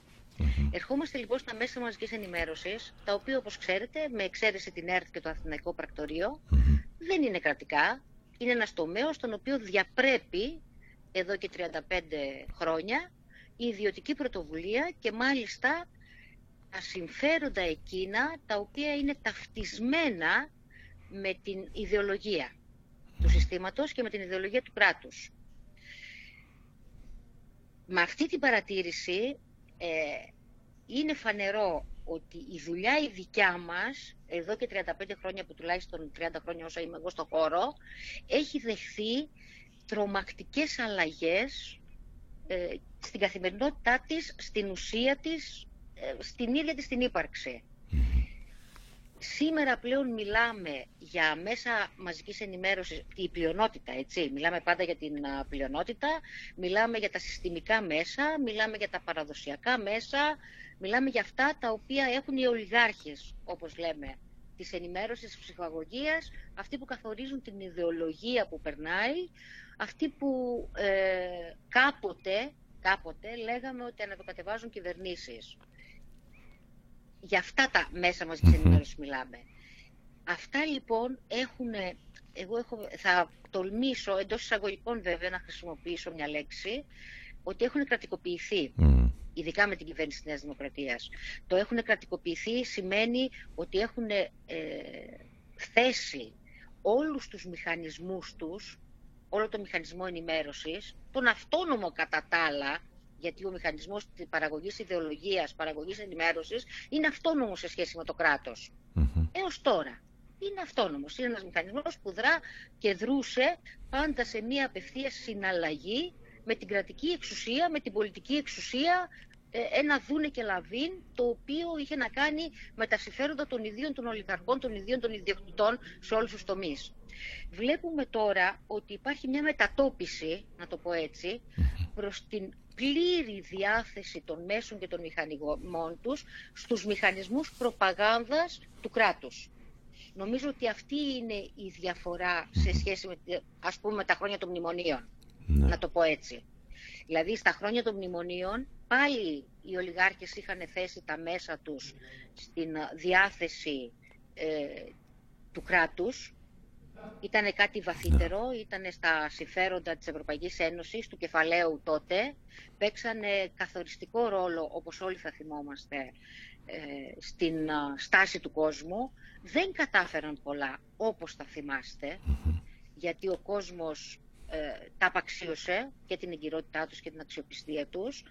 Η- Δεν τα πίστεψε, όπως παρόμοια αρχίζει να συμβαίνει ένα φαινόμενο και τώρα. Και τελικά τι συνέβη, οι ίδιοι εργαζόμενοι, εμείς δηλαδή οι δημοσιογράφοι, αλλά και τα μέσα, υποστήκαμε μια τρομακτική ήττα, εννοώ ως κλάδος. Ως κλάδος είχαμε περισσότερες από 2.500 απολύσεις, ως κλάδος είχαμε πα- περισσότερα από 20 λουκέτα μέσω μαζικής ενημέρωσης. Ως κλάδος είδαμε τις εργασιακές μας σχέσεις να διαλύονται, να κορνιοποιούνται παντελώς. Και ερχόμαστε στο σήμερα, όπου αλλάζει και ο τρόπος δουλειάς μας, με όλα αυτά που έχουμε αποδεχθεί ως κλάδος. Θα σας πω ένα παράδειγμα, το θίγω μιας και είπατε για το σημερινό κομμάτι. Και έχει άμεση σχέση και με την παρατήρηση που έκανα για το, για το κρατικά μέσα. Όπως παλιότερα στις εφημερίδες λέγαμε ότι δεν πρόκειται να πουλήσει μια εφημερίδα αν δεν έχει τακτοποιήσει το θέμα της διανομής της, έτσι και σήμερα δεν πρόκειται, δεν μπορείς να πεις κάτι, να απευθυνθείς, αν δεν έχεις να διανύμεις με κάποιον τρόπο την πληροφορία σου και την ενημέρωσή σου. Τι συμβαίνει λοιπόν στον κλάδο σήμερα; Δεν υπάρχει ρεπορτάζ. Ρεπορτάζ, ρεπορτάζ, αυτό που λέγαμε παλιά, αυτό που εννοούμε οι δημοσιογράφοι, δεν υπάρχει. Δέστε στον ο, κλάδο της υγείας τι έγινε.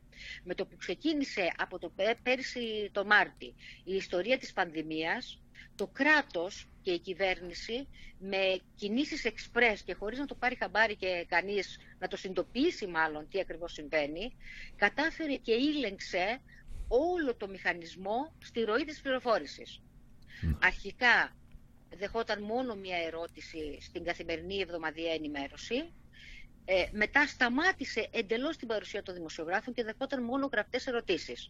Στον επόμενο τόνο απαγόρευσε από τις- στις διοικήσεις των νοσοκομείων πανελλαδικά να ενημερώνουν είτε με δελτία τύπου ή με ανακοινώσεις ή με ενημερώσεις τους δημοσιογράφους και φτάσαμε στο σήμερα όπου η μοναδική ενημέρωση που υπάρχει για το τι συμβαίνει με την υγεία είναι από τους κρατικούς μηχανισμούς. Κάτι αντίστοιχο, αν όχι σε τόσο μεγάλο βαθμό, συμβαίνει σε, όλο, ε, σε όλη την κοινωνία. Υπάρχει το Αθηναϊκό Πρακτορείο, το οποίο είναι υπαγόμενο στο Μέγαρο Μαξίμου. Μπορώ να αναφερθώ, αν μου επιτρέπετε, Βέβαια. δύο λόγια γι' αυτό, ε, σε λίγο αργότερα. Υπάρχει η ΕΡΤ. Ας σταθούμε όμως στο ΑΠΕ, το οποίο είναι το μέσον, ένας α, κατά τα άλλα δημόσιο, τέλος πάντων, το Αθηναϊκό Πρακτορία, το οποίο ε, τροφοδοτεί κατά 99% την ύλη των ιδιοσιογραφικών ιστοσελίδων, στο διαδίκτυο δηλαδή, και κατά 90%, 80 με 90% την ειδησιογραφία όλων των άλλων μέσων μαζικής ενημέρωσης. Ναι.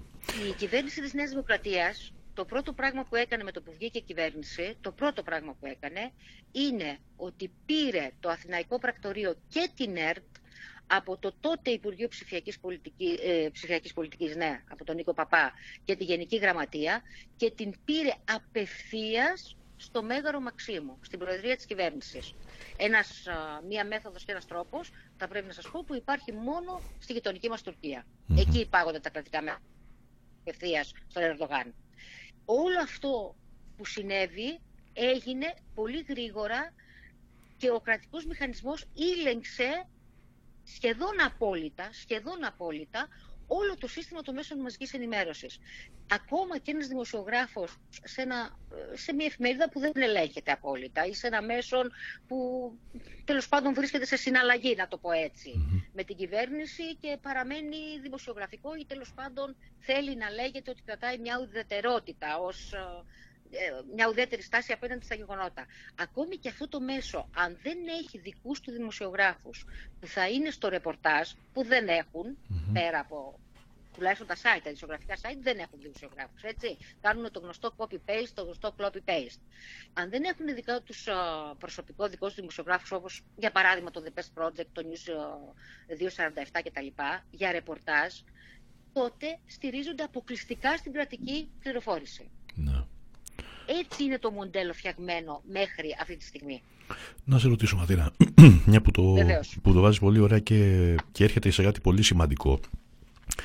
Ε, ίσως, ίσως εμείς, το, εμείς ή εγώ προσωπικά τέλος πάντων ή εμείς το, πα- το παρατηρούμε πιο έντονα τελευταία γιατί δεν είμαστε στο χώρο εσύ ξέρεις πολύ περισσότερο υπάρχουν δύο ζητήματα που ενδεχομένως να είναι δεν ξέρω, να χρειάζονται λίγο περισσότερη ας πούμε συζήτηση ε, Εντάξει, πάντα τα μέσα ενημέρωσης, ε, είτε τα δημόσια είτε τα ιδιωτικά, προφανώς είναι ιδεολογικοί μηχανισμοί.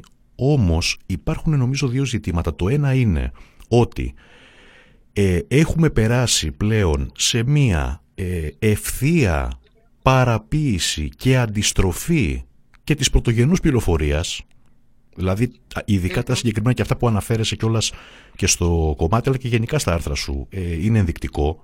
Και το δεύτερο είναι ότι απουσιάζει έστω προσχηματικά η οποιαδήποτε παρουσίαση της κίνησης της κοινωνίας.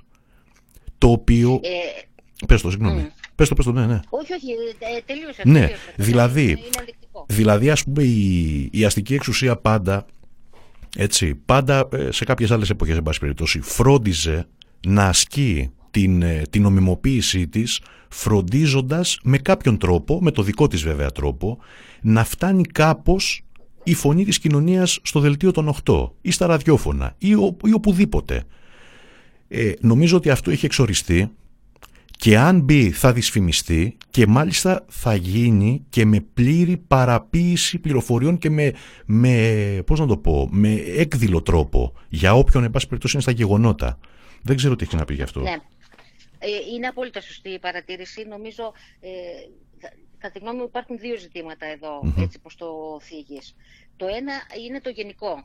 Ότι αυτός ο εξοβιολισμός, αυτή η μία αποτύπωση μιας διαφορετικό- διαφορετικής κινητικότητας, μιας διαφορετικής άποψης στο, σε όλους τους μηχανισμούς ε, της ε, πληροφορίας έχει να κάνει με την ίδια την ποιότητα της αστικής δημοκρατίας που πλέον ε, χάνει, ε, νομίζω ότι έχουμε αρχίσει να, να χάνει όλε, όλες αυτές τις κατακτήσεις, πώς τα εργατικά δικαιώματα δεν έχει μείνει απολύτως τίποτα και μας τα έχουν, τα έχουν πάρει όλα πίσω και επιστρέφουμε σε, με επιπτώσεις δουλείας ας πούμε.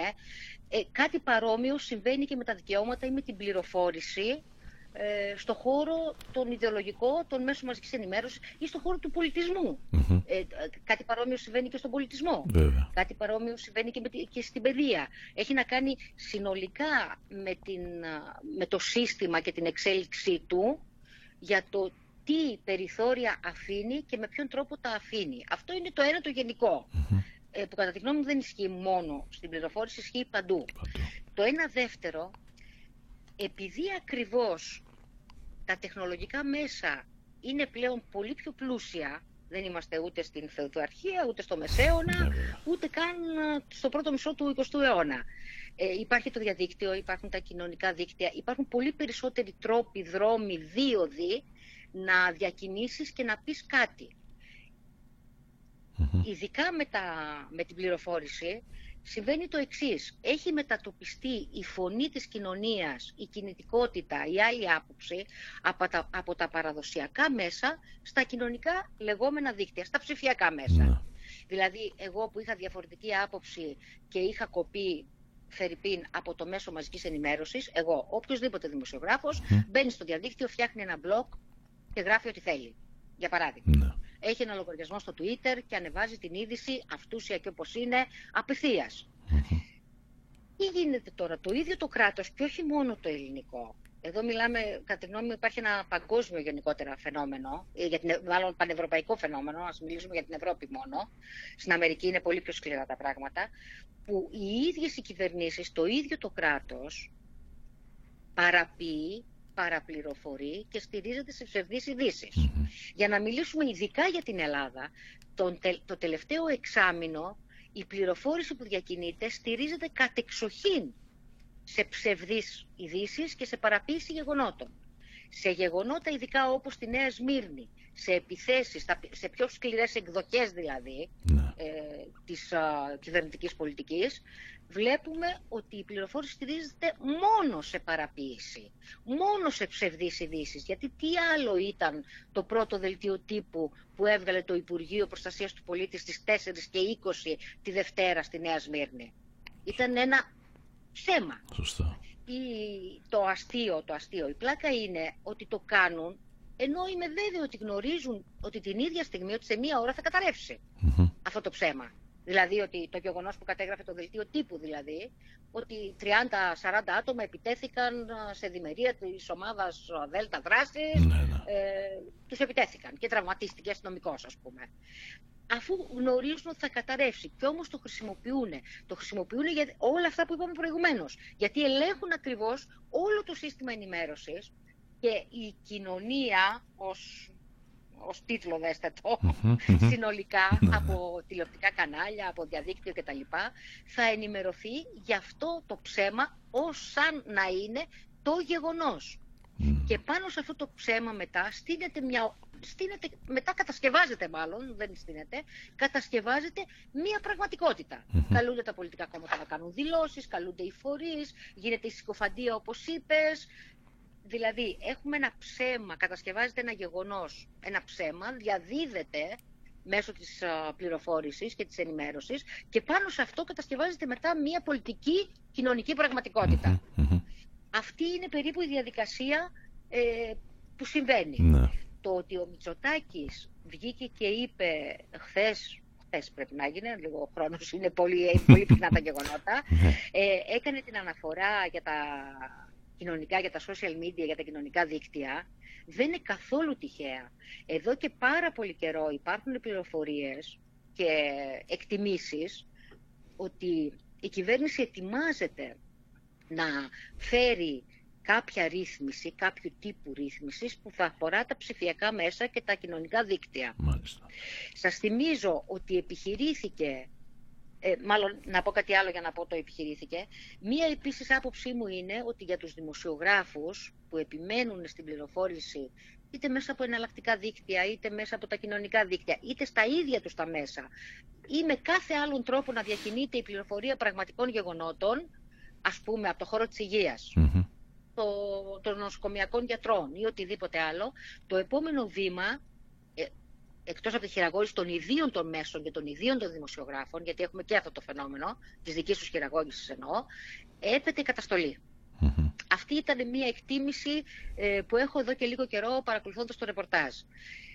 Επιχειρήθηκε να γίνει με το περίφημο άρθρο ε, 8, 18 ποιο ήτανε, με την τηλεοπτική οδηγία, Μμμ. όπου το κράτος πιάστηκε με την κίνδα στην πλάτη που λέω, πιάστηκε να προσπαθεί να βάλει σε μία ε, διάταξη που αφορούσε παραγόμενο πρόγραμμα από τηλεοπτικούς οργανισμούς ή από διαδικτυακές πλατφόρμες, αλλά τη, παραγόμενο πρόγραμμα, έτσι, να εισάγει τις διατάξεις του ποινικού και του αντιτρομοκρατικού νόμου, ενώ αυτά τα προγράμματα και με την τηλεοπτική οδηγία και με ό,τι ίσχυε μέχρι σήμερα ελέγχονται και εποπτεύονται από το Εθνικό Συμβούλιο Ραδιοτηλεόρασης, δηλαδή από ένα όργανο που υπάρχει εδώ και χρόνια. Έγινε μια προσπάθεια να εισαχθεί εκεί ο αντιτρομοκρατικός νόμος και η διατάξη του ποινικού κώδικα. Ευτυχώς αποκαλύφθηκε, το πήρανε πίσω και συνεχίζουν να υπάρχουν οι πληροφορίες και οι εκτιμήσεις ότι το κράτος ετοιμάζεται να φέρει ένα νόμο για τα κοινωνικά ψηφιακά δίκτυα. Γιατί ετοιμάζεται, Γιατί ακριβώς είναι το μέσον το οποίο μέχρι στιγμής δεν ελέγχεται η πληροφορία στη διακίνησή της και στη διανομή της. Ναι, ναι. Και, Και αυτό θα ναι. πρέπει να το περιμένουμε και να είμαστε έτοιμοι. Και ξέρεις μια που το πες, ε, ήθελα να το σχολιάσω πριν και ευτυχώς που το έβαλες ε, σίγουρα πιο συνολικά. Ε, είναι, δεν ξέρω, έχω την εντύπωση ότι είναι και ενδεικτικό της, της αδυναμίας ε, της κυβέρνησης και συνολικά του κράτους. Ε, ας πούμε αυτό το πράγμα με τα, με τα αλλεπάλληλα ε, υποτιθέμενα διαγγέλματα ε, και αυτό είναι πρωτοφανές. Με ποια άποψη, ε, ε, γιατί το λέω; Είναι ένδειξη αδυναμίας. Δηλαδή ο αυτοκράτορ ε, δεν έχει εμπιστοσύνη πλέον ούτε καν στη διαμεσολάβηση που μπορούν να του εξασφαλίσουν τα δικά του μέσα. Πρέπει να βγει ο ίδιος να εκτεθεί ο ίδιος. Έτσι δεν είναι δηλαδή Ναι, ναι, αυτή η, πλευρά, αυτή η πλευρά υπάρχει βέβαια. Υπάρχει πολύ έντονα και νομίζω ότι φάνηκε ξεκάθαρα. Βέβαια. Ε, θα πρέπει όμως εδώ να κάνω μια επισήμανση, Μμμ. ε, επειδή το θίγω κιόλας. Ε, στη Νέα Σμύρνη, ας πούμε, για παράδειγμα, έτσι. ναι Ε, δηλαδή ότι, η δημοσ- ο, ότι ο ρόλος του δημοσιογράφου είτε είναι στα κοινωνικά δίκτυα είτε είναι στα παραδοσιακά μέσα παραμένει πολύ σημαντικός. Μμ. Δηλαδή τι συνέβη στη Νέα Σμύρνη; Τα ίδια τα τηλεοπτικά κανάλια και γι' αυτό μετά την επόμενη μέρα έγινε η μεταστροφή και Μμμ. ανέλαβαν, τα, α- ανέλαβαν οι εσωματωμένοι, οι κατασκευαστές, ας Μμ. πούμε, την αμέσως επόμενη μέρα. Ε, την ίδια μέρα ήταν οι συνάδελφοι οι ίδιοι, ήταν οι ρεπόρτερ ας πούμε του Α που τραυματίστηκε Μμμ. ε, του Μέγκα, του Open, συνάδελφοι, Ναι, δημοσιογράφοι, εικονολήπτες, εργαζόμενοι που α, μεταδίδανε στο στούντιο αυτό που στην πραγματικότητα συνέβαινε. Μμμ. Όχι αυτό που έλεγε το Υπουργείο ότι συμβαίνει, Μμμ. έτσι ώστε να στηθεί μετά το γεγονός και να χειραγωγηθεί η κοινή γνώμη.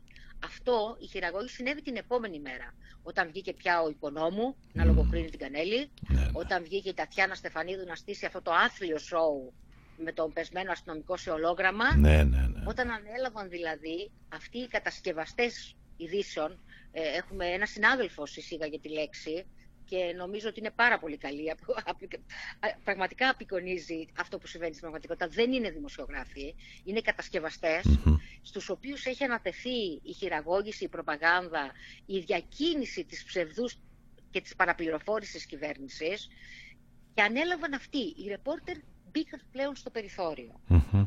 Άρα ε, ακόμα και στα ιδία τα μέσα που λες ότι ο αυτοκράτορας βγαίνει και κάνει το διάγγελμα, καταρχήν θεωρεί όλα τα- τα μέσα, την ΕΡΤ και όλα τα μέσα της φυλακιτού, Μμμ. ας πούμε αυτό, με το χραπ χωρίς καμία ενημέρωση, χωρίς, χωρίς καμία ο- οτι- οποιαδήποτε ειδοποίηση, κόβει στον αέρα τα προγράμματα που έχουν ξανασυμβεί αυτά και βγαίνει να μιλήσει ας πούμε και να πάρει χώρο και χρόνο ε, από, του, από τα τηλεοπτικά κανάλια. Το πρώτο αυτό και το, και το δεύτερο ότι α, μέχρι στιγμής έχουν ε, αποτύχει να ελέγξουν όλη την, ε, τον πλούτο ε, της πληροφορίας που υπάρχει από τα κάτω. Ναι. Αυτό, ε, πα, παρόλους τους μηχανισμούς, θα πρέπει να σας πω ότι τα τελευταία χρ- ε, χρόνια συμβαίνει και το εξής καταπληκτικό. Περισσότερες θέσεις δημοσιογράφων υπάρχουν στα γραφεία τύπου του κρατικού μηχανισμού παρά στα ίδια τα μέσα μαζικής ενημέρωσης. Νομίζω ότι αν γίνει μια αντίστοιχη έρευνα θα επιβεβαιωθεί αυτό. Είναι ε, το κάθε Υπουργείο, η κάθε διοίκηση, η κάθε εταιρεία, ο κάθε φορέας έχει και από ένα γραφείο τύπου ή μια διαφημιστική εταιρεία, παύλα επικοινωνιακή, κάποιον τύπο, κάποιον δημοσιογράφο, κάποιον επαγγελματία, ο οποίος του κάνει το σέρβις το επικοινωνιακό. Μμμ. Κατασκευάζουν γεγονότα σοριδών. Και δυστυχώς δεν υπάρχουν και μειώνονται οι δημοσιογράφοι στα μέσα, οι οποίοι θα κάνουν αυτό που είπατε στην αρχή. Το ρεπορτάζ της κοινωνίας, το ρεπορτάζ του δρόμου. Μμμ. Ένα ρεπορτάζ το οποίο, εγώ λέω, σκοτώθηκε, δολοφονήθηκε. Ναι. Δολοφονήθηκε την εποχή των μνημονίων και λίγο πριν. Να μην σας πω ότι άρχισε από την εποχή του Σιμίτη, αλλά εντάξει. Ναι, ναι. Ας πούμε την εποχή των μνημονίων. Ναι, ναι. Ε, το ρεπορτάζ το οποίο δολοφονήθηκε, ε, οι δημοσιογράφοι οι οποίοι απολύθηκαν και πλέον έχουμε τα ειδησιογραφικά site στα οποία υπάρχουν μόνο οι, ρι- οι copywriter που αντιγράφουν Μμμ. τις ειδήσεις τις οποίες διανέμει ένα, ένα κέντρο πληροφορίας. Ένα. Ναι, ναι.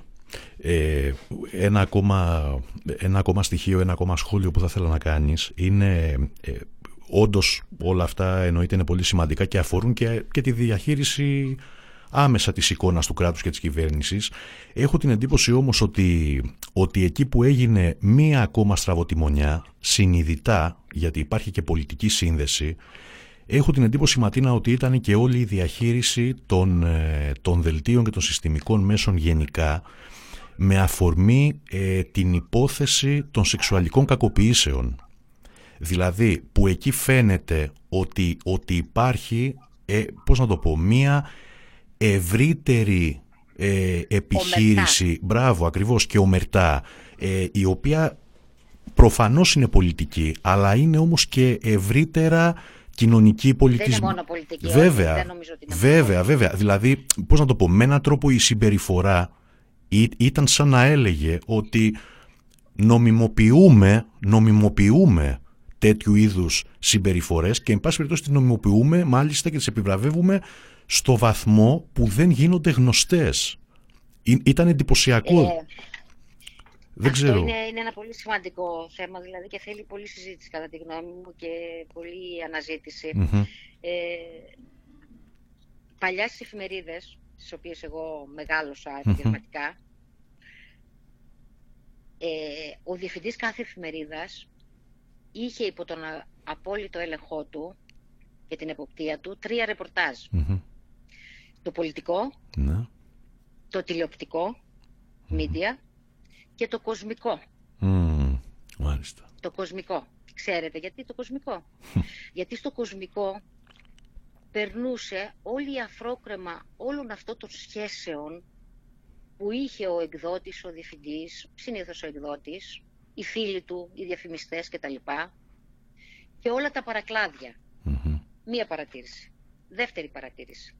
Σε ποιο τηλεοπτικό κανάλι να συζητηθεί το θέμα των σεξουαλικών παρενοχλήσεων και όλο αυτό που συμβαίνει όταν στα ίδια τα κανάλια η σεξουαλική εικόνα της γυναίκας το εμπόρευμα του σεξ και του γυναικείου κορμιού είναι αυτό, είναι ο άξονας στον οποίο στηρίζεται όλο το ψυχαγωγικό πρόγραμμα της τηλεόρασης.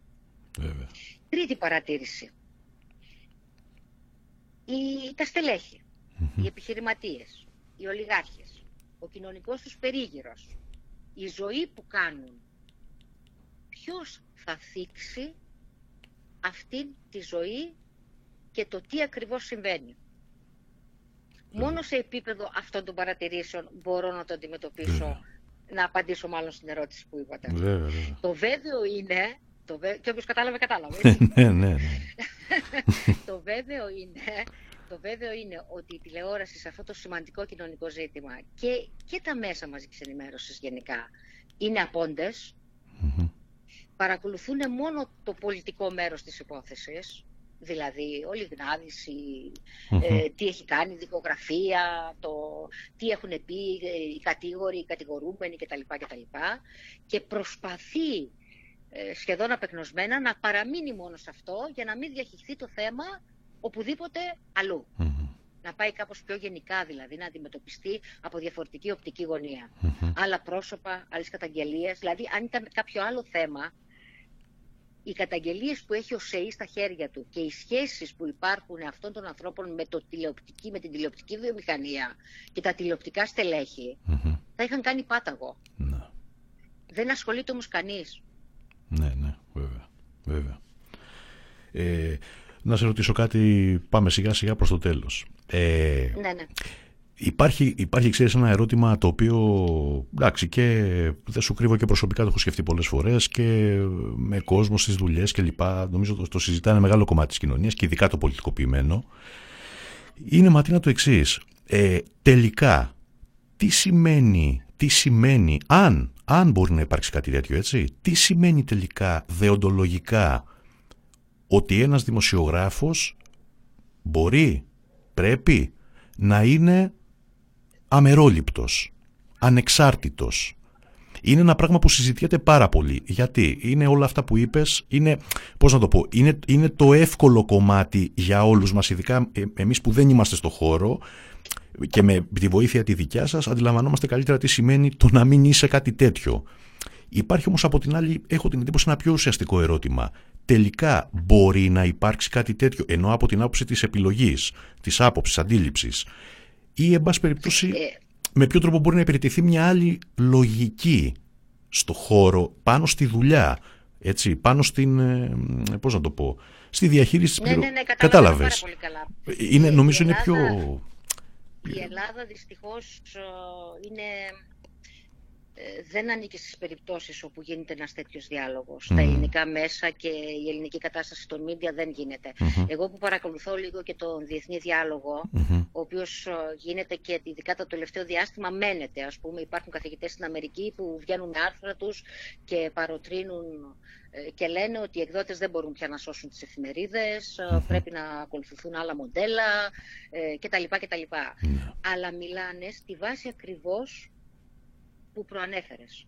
Δηλαδή, ότι μέχρι τώρα το ευρωπαϊκό μοντέλο δημοσιογραφίας, ας πούμε, και μέσω μαζικής ενημέρωσης, στηριζόταν σε κάποιες αρχές. Αρχές που, αν θέλεις, έχουν αντιγραφεί και περιγράφονται στην πρώτη σελίδα και της ΕΣΥΑ ε, στην ισοσελίδα τους. Στις αρχές διοντολογίας, τις περίφημες αρχές διοντολογίας. Εκεί, λοιπόν, αναφέρεται η αμεροληψία και η ανεξαρτησία του δημοσιογράφου, όπως και μια σειρά άλλες αρχές, οι οποίες, επιτρέψτε μου να σας πω, έχουν καταπατηθεί με το πιο βάρβαρο τρόπο και καταπατούνται καθημερινά. Και ναι, η απάντηση είναι, ο δημοσιογράφος, αυτή είναι η δουλειά του, οφείλει να είναι αποστασιοποιημένος από τις απόψεις που ακούγονται. Να γίνεται ο διαχωρισμός της είδησης και του γεγονότος από το σχολιασμό. Σαφώς και είναι δικαίωμά μου να σχολιάσω Βέβαια. και εγώ ως αριστερή θα σχολιάσω από την πλευρά την αριστερή. Σαφώς και είναι δικαίωμα του δημοσιογράφου του ΤΑΔΕ που ανήκει στο δεξιό χώρο να σχολιάσει και θα το σχολιάσει από εκείνη την πλευρά. Αλλά το γεγονός ως γεγονός θα πρέπει να περιγραφεί ότι είναι έτσι. Και μετά να γίνει μια ιδεολογική μάχη. Αυτό περιγράφουν κάποιες βασικές αρχές που πάνω κάτω ας πούμε ότι ισχύουν σε άλλες χώρες, αλλά σε καμία περίπτωση δεν, ισχύ, δεν ισχύουν στην Ελλάδα. Στην Ελλάδα έχουμε μια παράδοση στον τύπο τον έντυπο, ο οποίος πέρασε απευθείας και στην τηλεόραση μετά στην ιδιωτική, του κομματικοποιημένου, του έντονα κομματικοποιημένου τύπου. Και αυτό πέρασε στα ιδιωτικά κανάλια του έντονα διαπλεκόμενου. ηλεκτρονικού τύπου. Δηλαδή εμείς από τον κομματικό τύπο στην Ελλάδα περάσαμε κατευθείαν στην τηλεοπτική διαπλοκή. Δεν θα θυμούνται οι νεότεροι, ε, είναι αδύνατο να θυμούνται γιατί ανήκουν στην ιστορία αυτά. Η, κα- η τηλεδημοκρατία, η κατασκευή της πραγματικότητας, τα reality show. Αυτά δημιούργησαν και φέρανε και τη σημερινή κατάσταση που πλέον όμως μιλάμε για δημοσιογραφική βαρβαρότητα. Μόνο έτσι μπορώ να την περιγράψω. Γιατί σε ένα μέσον σήμερα ο δημοσιογράφος που έχει μάθει να δουλεύει με αυτές τις αρχές και αυτές είναι οι αρχές για τους περισσότερους δημοσιογράφους, αυτές είναι οι αρχές του ρεπορτάζ, δεν μπορεί να το ασκήσει. Του είναι αδύνατο. Δεν τους ζητή, καταρχήν δεν τους ζητείτε να το ασκήσει, έτσι. Θα πρέπει να χρωματίσει την είδηση, θα πρέπει να κόψει, θα πρέπει με κάποιο... Εγώ θυμάμαι ένα διευθυντή μου μου έλεγε όταν μιλάει ο τάδε θα βάλει τη λέξη ισχυρίζεται.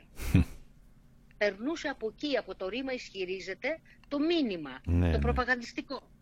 Τώρα πια δεν υπάρχει ούτε καν αυτό.